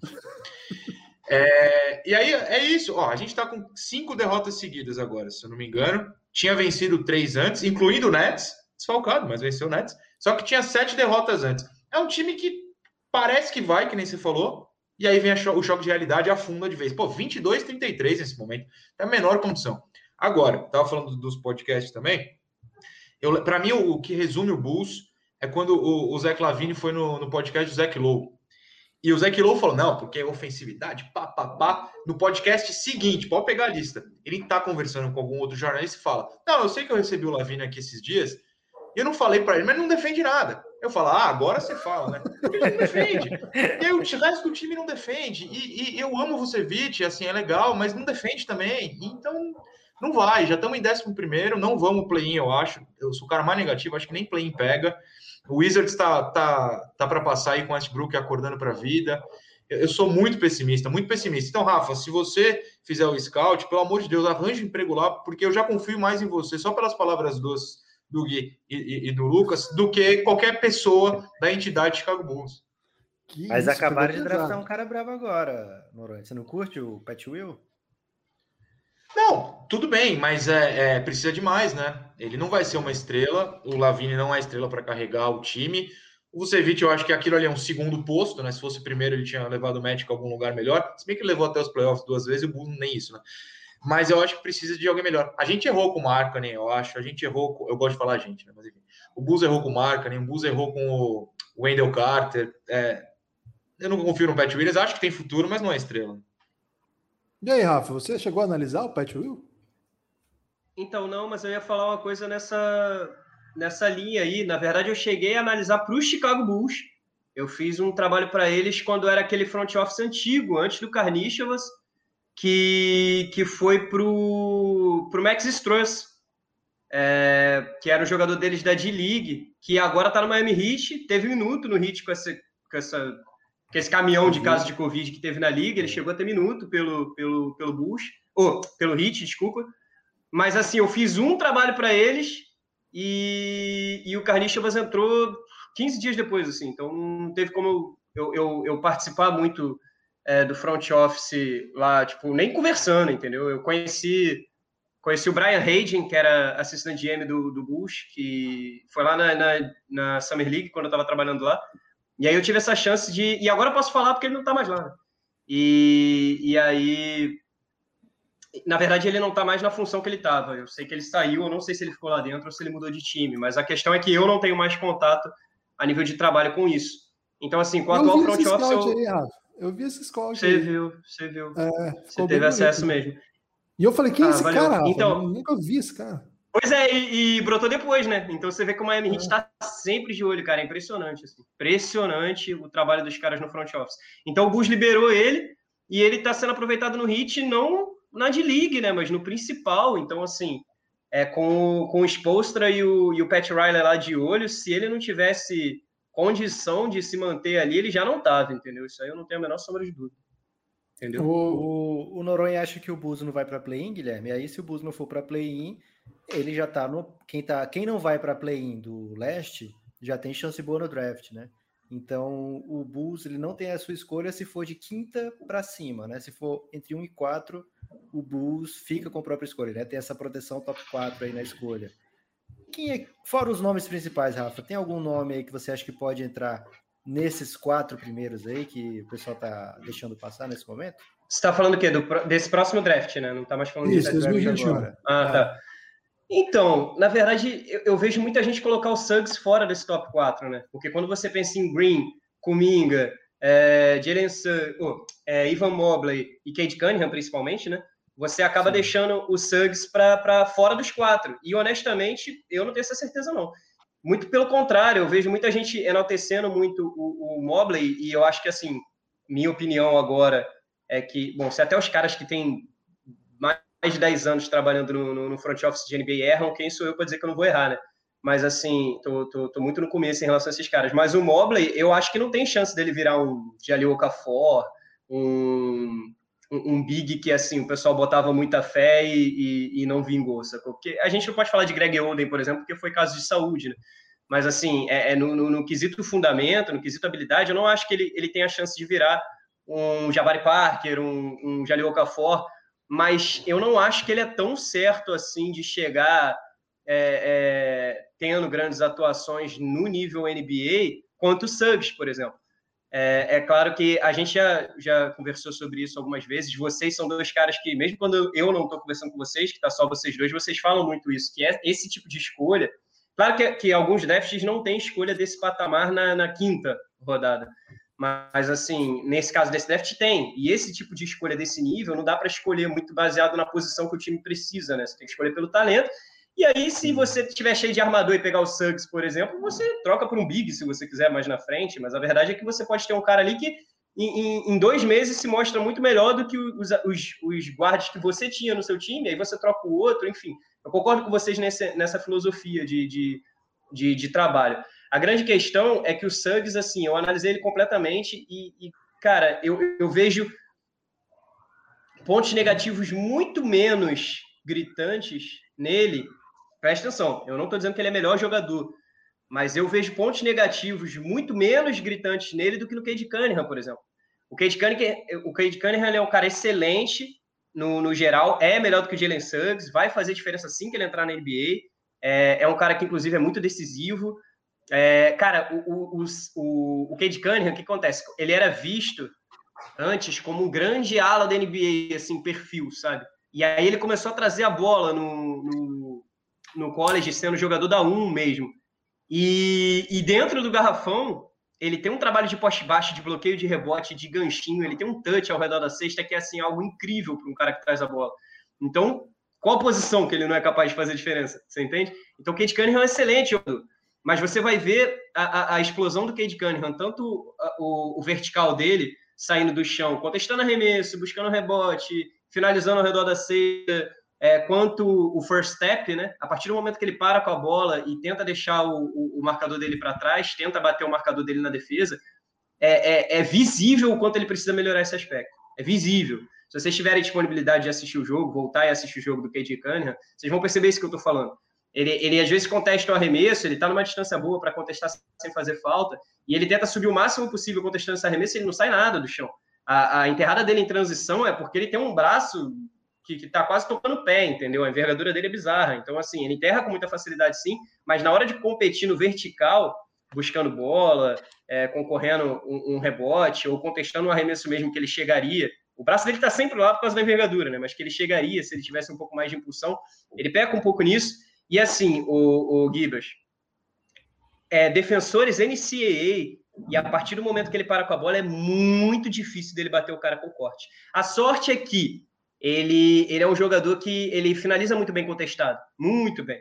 Ele, ele tem essa questão, esse touch ao redor da cesta, ele, ele tem um trabalho de poste baixo que não é muito utilizado na NBA hoje em dia, mas ainda assim facilita ele, por exemplo, finalizando contestado, porque o trabalho dele de munheca ali finalizando, é, quando o defensor está nas costas dele, né, entre ele e a cesta, é de altíssima qualidade, é muito difícil de parar aquele ganchinho dele, até o fade away mesmo. Então, assim, é, é ele, ele é um cara que finaliza muito mais rodador. Quando o Jalen Suggs, na verdade, ele é um cara que eu vejo ele errando muito defesa de closeout, muito.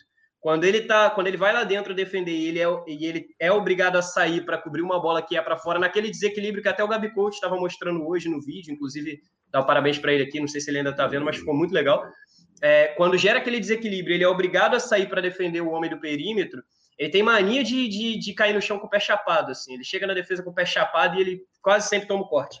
Então, ele, ele precisa chegar com aquele pé é, rápido, né? aquela, aquela passada rápida de, de metralhadora que o pessoal faz muito em treino, para ele evitar tanto o chute quanto o corte. E, e, e, esse trabalho, sem dúvida, vai ser trabalhado com muita qualidade assim que ele chegar na NBA. As comissões técnicas lá são incríveis. Isso vale para o Cade Cunningham também. Os preparadores físicos da NBA são incríveis. A gente tem um brasileiro, inclusive, no Denver Nuggets, né? Que, que trabalha muito com pô, Jokic e tal. É, é muito maneiro isso. Então, assim, é, eu acho que o Suggs merece estar nesse top 4, sim. Entendeu? Não, não, não falo isso desmerecendo o Mobley ou, ou principalmente Kate Cunningham, que para mim é a primeira escolha desse draft mesmo, quanto a talento, mas eu, eu gosto muito do Suggs. É isso. O que, que o Rafa falou aí, Lucas? O Rafa falou, né? Não pode chegar chapado, é uma dica que ele tá dando nos aspectos da NBA. Tem que chegar Exatamente. na metralhadora, Guilherme. É, até, até, porque tem antidoping, né? Ainda, né? Na NBA. Não, essa temporada não teve, né? Eles negociaram aí com os jogadores, não teve isso? Para não ter antidoping? Não, Pra desculpa, maconha, para né? não, Não, que maconha não não ter é mais, não é maconha. problema. Isso, desculpa. O resto não pode se dopar, não. Só não pode chegar chapado, pode chegar chapado de maconha. Ô, ô, Rafa, nós vamos fazer aqui igual a gente fez o ano passado, hein? Você topa ou não? Fazer nos próximos dias, etc. Top, sim. A gente pegar aí prospe- uns dois, três prospectos por dia e fazer uma sequência aí. Agora, se a gente Vai começar mais legal. cedo, a gente chega a tempo pro draft, né? De, da outra vez foi Sim, muito sim. corridão, assim. Ô, Noronha, você acompanha draft, essas coisas? Com- com- qual é o seu nível aí? Porque, pelo que você falou, você é viciadão mesmo. aí. E quando você chegou aqui, uma galera falou assim: caramba, o Noronha curte NBA, que isso? Deixa Que eu que dar é um testemunho de outra pessoa, Guilherme, do Noronha. A Camila, que estava aqui no, no chat, trabalhou com o Noronha em 2014, eu acho, na UOL. É mesmo? Isso. É, e aí o Noronha dava as dicas para ela de NBA, né? É, ela É falou mesmo? isso, né? Que o Noronha ajudava muito ela com, com o rolê da NBA, então mandou um abraço aí pro Noronha. Não, eu não falei ao vivo porque eu fiquei, ah, vamos interromper, né? Porque, sei lá, mas, mas sim, na hora que ela entrou, ela entrou antes de mim, eu já fiquei, caramba, Camila. E então, um abraço para ela se ela ainda estiver assistindo. Mas, então, NBA sim, é, é um, é um vício. Assim, é que você falou, eu tenho um canal de futebol, o pessoal sabe de futebol, mas às vezes eu gravo com minhas camisas do Bulls, me perguntam uma coisa, mas eu, eu sou de assistir e de ouvir é, todo dia mesmo. Inclusive, tem um- uma entrevista do Embiid que está separada para ir correr mais tarde, mascarado e sozinho, porque é uma calçada que tem aqui que é vazia perto de casa. Mas eu não acompanho tanto o draft no sentido de, de scout de jogador, não, porque também eu preciso escolher minhas batalhas, né? Mas quando vai chegando perto, eu vou tentando entender o que o Bulls precisa e, e em que posição vai cair, e aí não dá em nada nunca, a gente pega errado em sétimo, que a gente pega todo ano em sétimo. Esse ano foi uma exceção, assim. Mas, enfim, é, se, se- cair para pegar um armador, aí você pode até falar, mas tem o Kobe White. Eu falo, não, me dá um armador, eu preciso de um armador nesse time. O Kobe White não é armador, né? Ele só chuta. É, então, se alguém quiser me dar um armador decente aí, nomes para ficar de olho, eu aceito. Nome de achando amadores que aí, se Rafa, o você Bulls- citou aí. Se o Bulls não for para playoff, eu acho que o Bulls vai ganhar essa loteria aí, vai ficar com a própria escolha. E aí Pô, É, vai- o Derrick Rose Revival. A gente vai fazer aquele sorteio maluco que era o menor chance de pegar o- a primeira escolha. Verdade. É, vai ser bom isso aí, pegar o Kate Cunningham pro, pro Busão, vai dar bom. É, o ideal né? é o Kate não Cunningham, pode chegar jeito. chapado, Mas o- né? o Suggs é, é- é um jogador incrível, como eu falei, gosto muito dele. Acho que ele, ele vai. Ele, ele tem chance de ser um, um Halliburton aí na primeira temporada, de chegar com a galera sabendo que é bom, mas naquela, aquele pé atrás de não, mas vem da NCAA, vamos ver e tal, e o cara chegar com o pé na porta mesmo. A dupla de armadores de Baylor, eu gosto muito. Tanto o, o Butler quanto o. 45? Deixa eu ver aqui. Eu tô com todas as minhas anotações aqui, Gibbs. É, Jared Butler, o. O. Calma aí que eu vou pegar aqui para vocês. Rafa, anota no caderno, hein? Você mostra. Alfarrado. Eu sou, eu sou adepto. Consegui. Enquanto ele não acha, eu falo aqui, o meu caderno de anotações está vivo também. Ah, aí full. Vai, Noronha. O Ô, meu caderninho, o meu, minhas anotações são mais suaves.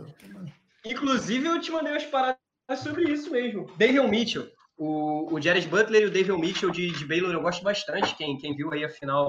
E aí, a semifinal do, É do figurinha. March Madness, Ah, viu? quem- Os é o dois armador são, que o Bulls precisa. são de né? qualidade. Cameron E- isso- e- eles foram campeões, né? Eu, assisti ao jogo e esqueci. Eles foram Foram, campeões. foram, foram. foram. Olha lá, já tem mentalidade vencedora, já é melhor que o time inteiro do Bulls. E é raro dois guards. odeio. E é raro dois guards no mesmo time dessa qualidade na NCAA, cara. Eu gostei muito de ver os dois juntos. Ô, Noronha, é, antes de você ir embora, antes de, na verdade, de reta final da live mesmo, né? Eu, eu preciso aproveitar seus conhecimentos de Fórmula 1 aqui, porque quando você chegou também teve comemoração sobre isso aqui. Nós temos o Belgravrum, que é um movimento dentro do, do Café Belgrado, dentro lá do nosso grupo de apoiadores, que é liderado inclusive pela Camila, uma grande organizadora do bolão. É, o Tarek é um entusiasta. Quando a gente começou ali, o Belgravrum e o Belgratênis era pau a pau. Agora o Belgravum disparou, né? Se descolou mesmo, a galera é muito fanática. Acompanha treino da sexta-feira, né? Que não, não vale nada. eu trabalho com isso e não acompanho o treino. Esse, esse é um fanático mesmo. Não, treino não. Treino de sexta-feira não dá, né? Não, Pô, não dá. que isso. Não, a galera, o, o, o Tarek, ele assiste. a fala isso, mas aí quando passa 1. no. Quando passa no Drive to Survive, o treino de sexta, você fica amarradão, Guilherme. Aí é bom. Eu- Eu não assisto a Fórmula 1, não, é para não tomar spoiler pro Drive to Survive. Porque é muito bom. Então, se eu, se eu assistir, não vai perder a graça no ano que vem. Mas o Tarek, ele assiste até o, a copinha da, da Fórmula 1. Como é que é o nome mesmo? Fórmula 2, Fórmula 3. A Fórmula 2, Fórmula 2, Fórmula 3. Assiste, Até assiste quando chega em letra, ele assiste as fórmulas de letra. Mas a Fórmula 2 é boa mesmo. A Fórmula 2 é boa mesmo, é bem emocionante. Olha aí, o Noronha tá defendendo o Fórmula. E, não tem uma Fórmula E? A Fórmula E é chatíssima, que meu chefe Ele esteve assistindo, é chatíssima. Olha aí, ó, a Camila Ele tá trouxe uma informação hoje. Guilherme. Ele trouxe informação hoje que o Barrichello perdeu. Tem um Barrichello agora, não tem? Tem um Barri- É o filho do Tem Barrichello? o filho, filho do Barrichello, mas é na. É alguma americana. Ele trocou de Fórmula categoria, eu J, alguma esqueci coisa o nome assim. agora. Mas Foi você- 16 o Barrichellinho. E tem um cara de Maringá na Fórmula 2. Tem o Felipe Drogovic. Esse aí eu tenho que torcer pra ele por, por é laços, né? Então, tem que dar essa moral. Mas e aí, Honor, o que que você tá achando desse começo de temporada aí? O Hamilton vai ganhar de novo, mas e o resto? Então, o Hamilton vai ganhar de novo, mas é o ano que ele vai mostrar para todo mundo que é contra que ele é um gênio, né? Porque esse ano, supostamente, por exemplo, hoje teve o treino na Emília-Romanha, né? Que é em Imola, e o Bottas, que é o companheiro do Hamilton na Mercedes, foi só oitavo. O Hamilton foi o pole. Em segundo ficou o Sérgio Pérez e o terceiro o Max Verstappen, que são a dupla da Red Bull. Supostamente esse ano a Red Bull é mais veloz que a Mercedes. Ninguém sabe ainda por que exatamente, mas supostamente é. E, e o Hamilton, mesmo assim, fez as duas poles da temporada. Ali- Aliás, não, ele não fez a primeira pole, mas ele venceu a primeira corrida e agora fez a pole. Então, assim, se ele bater a Red Bull, e ele tá muito feliz, hoje ele deu uma entrevista bem legal pós- pós-treino, ele tá muito feliz de ter adversário finalmente, e aí não tem como segurar é, ou, ou ser contra a genialidade dele. E, e ele bate o recorde, né? Se ele for campeão esse ano, ele passa o Schumacher, ele vai para oito. Então, é, é, nesse ano especificamente, não é tão certo que o Hamilton ganhe, mas se ganhar é uma prova de genialidade. Ano resto tá bem disputado, né? É, é uma. O Drive to Survive deu muita sorte, porque quando ele surgiu há três temporadas, ou há três anos, é, uma das surpresas da série era mostrar nos episódios a briga do meio do grid. Porque aí você construiu personagens da Haas, personagens da, da Toro Rosso, agora AlphaTauri, que é tipo Gasly, o Grosjean. Esses caras foram personagens importantes porque na primeira temporada a Netflix não podia filmar nem a, nem a Ferrari nem a Mercedes. E aí, por sorte, esse ano está muito disputado. Ano passado já foi, esse ano começou. O meio do grid está muito apertado. Então, Aston Martin, AlphaTauri, a McLaren está muito forte. O Lando Norris foi muito bem no treino hoje, mas ele cometeu um erro que deu anular a, a volta dele, que ele saiu do limite de pista. Então, assim, é, o, que, o que Drive to Survive escolheu mostrar, que é o resto do grid, ficou muito melhor nesse ano. Já veio do ano passado, ficou muito melhor nesse ano. Então, é, uma, é, uma, é um campeonato que está empolgando. É, o pessoal tá, tá empolgado mesmo aí. O, o Isaac mandou aqui, ó. Noronha, o Lando Norris estava bem no treino de hoje, terminou bem a corrida do Bahrein. Do Bahrein. Qual é a expectativa esse ano? Eu honestamente acho que ele briga para ser o quarto colocado. É, isso na Fórmula 1 é muito grande. É, parece feio, né? Quarto, mas é grande, porque a Mercedes é melhor que todo mundo, a Red Bull, com o Max Verstappen é superior. O Pérez esse ano também che- chegou na, na equipe, então deve ser o top 3. Eu acho que o Bottas, que seria o quarto carro, é muito fraco, é, é incrivelmente incapaz de ter um carro forte, e o Norris está colocando a McLaren lá em cima. Ele já foi quarto no Bahrein, e seria terceiro hoje na, na- no treino de classificação se não fosse essa volta anulada. Não, não, não vou dizer que ele vai além de quarto esse ano, deve ser ali quarto, quinto, sexto, mas, cara, é o nome do futuro, é o nome da reconstrução da McLaren, né, que foi gigante na época do Senna, por exemplo, e hoje não é tanto. E, e o Norris é muito bom, ele tem 20 anos ainda, ele estreou com 18 na Fórmula 1, ele é absurdamente bom, e, e quando ficar maduro, ele ainda é meio bobão, infantil assim, ele, ele é candidato ao título na hora que ficar maduro. Quem é o companheiro dele do Lando, Lando Norris? Agora é o Daniel Ricardo. Cara, Ele- eu gosto desse aí, hein? É legal para as câmeras, né? Mas eu acho ele meio attention horror, assim. Ele tá sempre querendo Ele é simpático de verdade. Ele é simpático de verdade. É, quem, quem. Eu fui duas O vezes, Ricardo? eu acho. É, eu fui duas vezes, se eu não me Ficou com a engano. Sara, né? Parece. Ficou com a Sara, tem isso. É verdade? Mas ele é simpático de verdade, é, é verdade. Cara. E aí o pessoal tá pedindo para perguntar isso aqui, Lucas. Eu não sei se pode, né? Mas Noronha, muita gente acha que, na verdade, o Juan Pablo Montoya se aposentou, foi para o Ceará e se tornou podcaster, se chamando de Nepopop. Você acredita nessa teoria? Juan Pablo Montoya, de fato, é, se tornou podcaster ou você prefere não entrar em detalhes sobre isso? Eu, eu sou mais fã do, do, do Nepopop do Montoya, mas se quiser, esse ano o Montoya corre a Indy 500. Ele já ganhou duas vezes, ele é bom lá. A Indy 500 é a grande prova da Indy. É, se ganhar de novo, você pode falar, eu fui lá e ganhei, entendeu? Mas eu sou mais fã do, do podcast. Quando Cara, vai ter um com viu? Noronha? Vai ter pod com Noronha. Agora a gente, agora a Ele gente tem tem, que o querer, né, caminho. Guilherme? agora a gente já pegou a- o caminho já, velho. É, que a não, pelo se amor de segue Deus. ali, eu sempre aí. trocando uma Eu ideia, respondi assim. em dois segundos, eu tomei um susto. Foi, velho. Pô, vambora, vambora. Ô, Noronha, Não, deixa eu te perguntar uma coisa de Fórmula 1, rapidinho. Claro. Aquele sistema do carro Mercedes, do ajuste do ângulo da roda, caiu mesmo?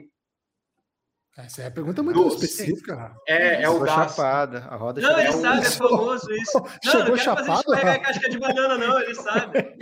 Não, não, é, é, eu já tive. É, bem conhecido. Não foi, não foi é- testando, não, ele entendeu.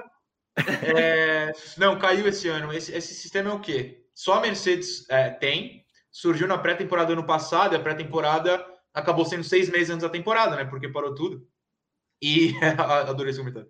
E, e no volante você fazia um certo movimento, um botão, agora esqueci, e você arrumava o ângulo de um jeito diferente. Ele ia para frente e para trás, né? Ele ia para frente e para trás. E só eles tinham isso. Então a Fórmula 1 permitiu para o ano passado e aí proibiu para esse ano. E ano que vem o regulamento muda. Então acho difícil que permitam de novo. Mas só a Mercedes, a Mercedes que é muito superior ao resto, tinha esse sistema, mas proibiram para esse ano. Sim, como eu é acho que, que como tinha é que... que. Não, pode Pode falar, né? falar, Rafa. Ah, eu tinha, Não, como é que funcionava fis- Caramba, sincronizado. Caraca, demais. deleita demais. Vai, né, Popota, por favor. Depois eu... Eu queria que tirassem esse pessoal que faz o regulamento da Fórmula 1 do regulamento do imposto de renda, né? Todo ano pode uma coisa, depois não pode. É, acho errado isso aí nos dois lados. Pode falar, Rafa. Não, então, fisicamente falando, depois que ultrapassa uma determinada velocidade, o carro de Fórmula vamos 1, ver a eles física. ajustavam. Não, mas é da engenharia isso aí, por isso que eu gostava tanto desse sistema. O Noronha sabe é, é o que eu, que eu tava dizendo. Eu vi uma matéria na, na TV explicando isso detalhadamente. É, o que que acontece? Quando passava de uma determinada velocidade, o ângulo da roda ajustava automaticamente, foi a genialidade, o pulo do gato da equipe de engenharia da Mercedes, para poder é, alterar como é que as forças agiam na roda, entendeu? E aí eles levavam É. mais vantagem na aproximação da curva. E aí o pessoal começou a chorar em volta disso, criticar, queriam que caísse no meio da temporada. Por isso que o Hamilton, cara, levava uma vantagem absurda em relação aos outros. Não que ele não seja melhor que todo mundo, inclusive eu sou fã do Hamilton e acho que ele leva agora quando caiu, exatamente como o Noronha falou, agora que caiu essa regra, ele vai mostrar que ele é o melhor mesmo e, e essa é a minha opinião, entendeu? Agora, Eu fisicamente até- falando, ele é interessantíssimo. Sim, eu, eu até abri aqui no, no Grande Prêmio, né, que é o, site que eu trabalho, o, o resumo. Ó, DAS é, é a direção de eixo duplo, né, traduzido. Então, assim, o, o piloto controla o volante, como o volante fica posicionado, então, eu falei, para frente e para trás. Isso afeta o posicionamento da suspensão, dos pneus e a área de contato com o asfalto. O que, de fato, te dá alguns pontos de pista que você tem um controle melhor e, fatalmente, mais velocidade. Não acho que, que tenha feito muita diferença no passado, honestamente, no sentido de vantagem do Hamilton. É, é porque o carro era superior. reta, e- Noronha. Não, Fisicamente então, mas aí é tem a questão do bizarro. motor, né? Tem a Ô, questão do Noronha, motor. o que ele é Rafa muito tá superior. querendo defender os engenheiros, velho. Você não vai. É, Não, não, não, não. Ele- Nossa, não, assim, é inclusive, uma sacada genial. É uma sacada genial. Eu sou contra isso ter caído, porque isso foi uma ideia da equipe de engenharia que mexeu no carro e, tipo assim, só mudou o ângulo que estava dentro do ângulo configurado lá pelo regulamento, entendeu? De acordo com a opção do piloto, cara. É, não, o que, o que isso permitia é que a Mercedes consiga. Você configura um carro para uma prova, né? Você sente a pista e configura o carro. Com isso, você tinha duas configurações no mesmo carro, sem precisar mudar nada, só fazer ali. Isso é uma vantagem gigante. Só que as duas dentro do regulamento, né, Nora? Dentro do regulamento. Só que como ninguém foi capaz de, de ter a inteligência dos engenheiros da Mercedes, não à toa eles são melhor pagos que todo o resto, a Fórmula 1 falou: ah, não, corta isso aí, vai, o resto não é capaz disso, vamos deixar sem. Foi basicamente isso. Mas assim, valoriza mais ainda o trabalho dos caras, sabe? É, eu achava incrível. Eu gostava demais. Guilherme, eu me senti muito como o Rodolfo fica quando o Thiago Life vai explicar pra ele a prova. Qualquer prova. Cara, eu sou muito burro, velho. Nossa. me ideia. perguntando o que que é a palavra lá, né? Eu esqueci qual era a palavra. Ambicioso. É ligeiro. Ambicioso. O que é ambicioso? Ambicioso. O, o, o Tarek no, no, no chat falou uma verdade. É, eu acho superestimado, mas não era isso. É o de isso, de aquecer pneu. O Hamilton e o Bottas faziam muito para aquecer o pneu. É, o que, assim. Ah, legal, é, isso eu não você- sabia. É, você aquece, você tem. Hoje o, o Mazepin, que é o horroroso lá da, da Rússia, que é da Haas na, na Fórmula 1, vai ser um personagem da Drive to Drive ano que vem, com certeza. Ele é piloto que paga para estar lá. né? ele estava falando de como ele não estava conseguindo aquecer o pneu e por isso ele foi o último. Não foi por isso, mas é um, é um comentário que eles fazem mesmo. Ele aquece rodando, né? Ele, ele roda muito para Isso, isso. sempre o pneu. Exatamente. Caramba, galera, obrigado demais. Noronha, eu- a gente já tá- sabe o caminho agora, velho. Nós vamos te importunar mais vezes aí, porque você roubou a Não, cena. claro. Você foi Mas demais. que aqui. isso, pelo amor de Deus. Na hora que o Noronha. E o pior é que eu mandei o link pro Noronha, Lucas, e não foi, velho. O Twitch tá zoado hoje, né? O Twitter. Tá desculpa. zoado. E eu só tava falando com ele pela DM, e aí eu mandei e não foi. Aí eu fui olhar lá e falei assim, tava assim, enviando, e já tava um tempo já. Aí eu escrevi assim, caramba, não tá indo. Aí foi tudo. Não, parecia até que eu tava mentindo, tá ligado? Porque chegou de uma vez, assim, tudo. Eu acho que Mas, você mentiu pô, o que você está explicando agora, acho que você mentiu mesmo, Guilherme. Você faz isso. Não, não precisa. Até porque o Noronha, nós estamos começando a criar uma relação agora aqui. Jamais começaria com mentiras. É, no né? começo é uma maravilha, viu, É. Noronha? Eu, eu e você já tá na base da mentira já tem um tempo. Mas aí, nós estamos começando ainda. Então, cara, foi demais mesmo. A gente adorou sua participação aqui. Uma honra pra gente. Quem não conhece o canal do, do Noronha, porque não é Santista, vale a pena acompanhar mesmo quem não é Santista, porque o homem brilha intensamente. E, pô, prazeraço ter você aqui. Queremos você mais vezes aqui. O Isaac tá aí de- ainda com a máscara, Isaac? Não, não, não- Que isso, velho? Tá sem ar, já. Eu- se eu tivesse essa máscara, eu não tiraria nunca, Guilherme. É, Só tem isso também. colocaria a máscara por cima apenas a que o Thiago Camelo indicou e resolvido. O Dave tá aqui. Ô, Dave, o, o Isaac tá mutado, então você pode fazer seu destaque final primeiro aí. Ah, meu destaque final é agradecer mais uma vez a oportunidade de vir aqui e falar barbaridade sem ser processado, que é sempre importante. É, mandar um beijo para Camila, que a gente ficou discutindo a pauta de hoje e deu bom. Valeu. Rafa, tem destaque final? Tenho sim, queria agradecer a oportunidade que vocês me deram aí. É sempre um prazer participar do Café Belgrado. Eu comecei a assistir com vocês, ouvir vocês no Spotify, eu nem trabalhava com basquete ainda. Então, assim, é Olha aí, sempre velho, muito. É, é sempre muito legal participar com vocês. E dizer para vocês fazerem esse podcast com, com o Noronha aí de Fórmula 1, que eu tô ansioso para ouvir. Eu gosto bastante também. Vai Tem que fazer uns oito, porque o Noronha é especialista em muita coisa. No elástico. É, Isso. cara- E aí, e aí vamos tocar esse podcast de, de scout também do- dos meninos. Vamos do fazer, vamos fazer uma série aqui de. Igual a gente fez no ano passado. Vamos armar isso Eu posso montar os vídeos, inclusive, para a gente não usar propriedade de terceiros. Aí você, aí você vai brilhar intensamente. Mas você vai trabalhar muito, Rafa. Eu sou contra isso aí, viu? Não, não, Doido. talvez eu já esteja Ele já- fazendo, porque eu tô para Ele já lançar faz um o trabalho YouTube. dele. É. ok. Bravo. Isaac, tiver destaque pronto, eu- final. Meu destaque final é pela galera do Belgravum, lá do grupo dos Giants, que ficou muito feliz com a participação do Noronha na hora que a gente viu também, ficou empolgado. O Tarik, todo, todo mundo querendo bater papo com ele também para poder falar de, de Fórmula 1. Gostamos muito. E É, eu senti também que a galera ficou emocionadíssima. Nossa, nós, a gente ficou mais. Mas e, e agradecer ao pessoal que veio falar comigo sobre WWE, depois que eu falei nas outras lives, e o Ayrton falou na live passada. Quem tiver interesse de conhecer o, o- entender sobre, só procurar a gente lá. Noronha, seu destaque final. Pô, primeiro deixa eu. É o destaque final, mas deixa eu contar pra vocês. Pô, é, é- o prazer é meu de estar aqui porque eu comecei a ouvir o Café Belgrado, eu tenho certeza, no Mundial de 2019, né? Ah, E eu ficava louco no, no pingado também. E aí, desde então, eu vim. Então, assim, eu, eu, eu gosto muito de basquete FIBA, de Copas e tal. Então, ter alguém falando disso me deixou muito feliz. Eu falo, ah, não, então tem que ocupar esses homens. Então, pô, tô felizão de estar aqui. Já tem meu contato. Se quiser, manda DM lá que nós mandamos o zap. É mais fácil ver o Twitter que o zap, juro. Mas, pô, vocês chamaram, eu tô aqui, cara, de verdade. E para encerrar com o meu rancor do Bulls, hoje a gente vai perder pro Kevs em casa. Muito bom. Parabéns, Bulls. Valeu. Maravilhoso. Lucas, você tem destaque final para terminar essa belíssima transmissão? Ah, só agradecer especialmente agora a quem tava na, quem veio para a live, assistiu a live inteira aqui com a gente. E um segundo lugar de especialmente aí, tipo o Gil do Vigor, é, para quem ouviu inteiro no podcast, né? Quase três horas de podcast. Então, você que chegou até aqui, grande abraço. Se você ouviu tudo isso e quer participar, é muito fácil. Podcast belgrado.gmail.com. Você pode mandar um pix aí para esse valor, a partir de 20 reais, ou se tornar um apoiador em qualquer uma das plataformas, PicPay ou também direto no site cafébelgrado.com.br. Se torne um apoiador insider e aí você ajuda que todo sábado a gente faz, normalmente vai no pingado, mas hoje a gente queria falar muito de NBA. Talvez a gente faça isso mais algumas vezes até chegar a playoff, passar playoff, trazendo aqui para o Café Belgrado também. Então é um jeito aí da gente ficar mais próximo com todos vocês. Grande abraço. Valeu todo mundo. Estamos em quase todas as redes sociais. A novidade é que estamos no TikTok já faz aí um mês mais ou menos e o Guilherme literalmente está no TikTok há um mês, Dave. Ele só para para gravar mesmo. Fora isso, ele fica, ele entra no TikTok e fica para cima assim, ó. É, é, um, é um, um, buraco negro de vida aquilo ali.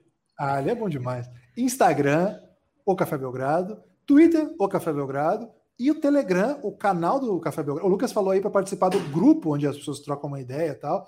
Esse é o do apoio Insider. Mas se você quiser só estar tá no nosso canal, onde a gente manda, por exemplo, vai ter live é, durante a semana, várias lives com participação do pessoal do canal. Então é só procurar lá Café Belgrado no canal do Telegram, que é, é gratuito, só entrar lá. Já chegamos a 400 pessoas, é, a, a novidade também. Então não falta caminhos aí para você chegar até a gente. Valeu demais. Valeu a todos que participaram hoje, um time imenso e insano aqui. Valeu demais. Até a próxima.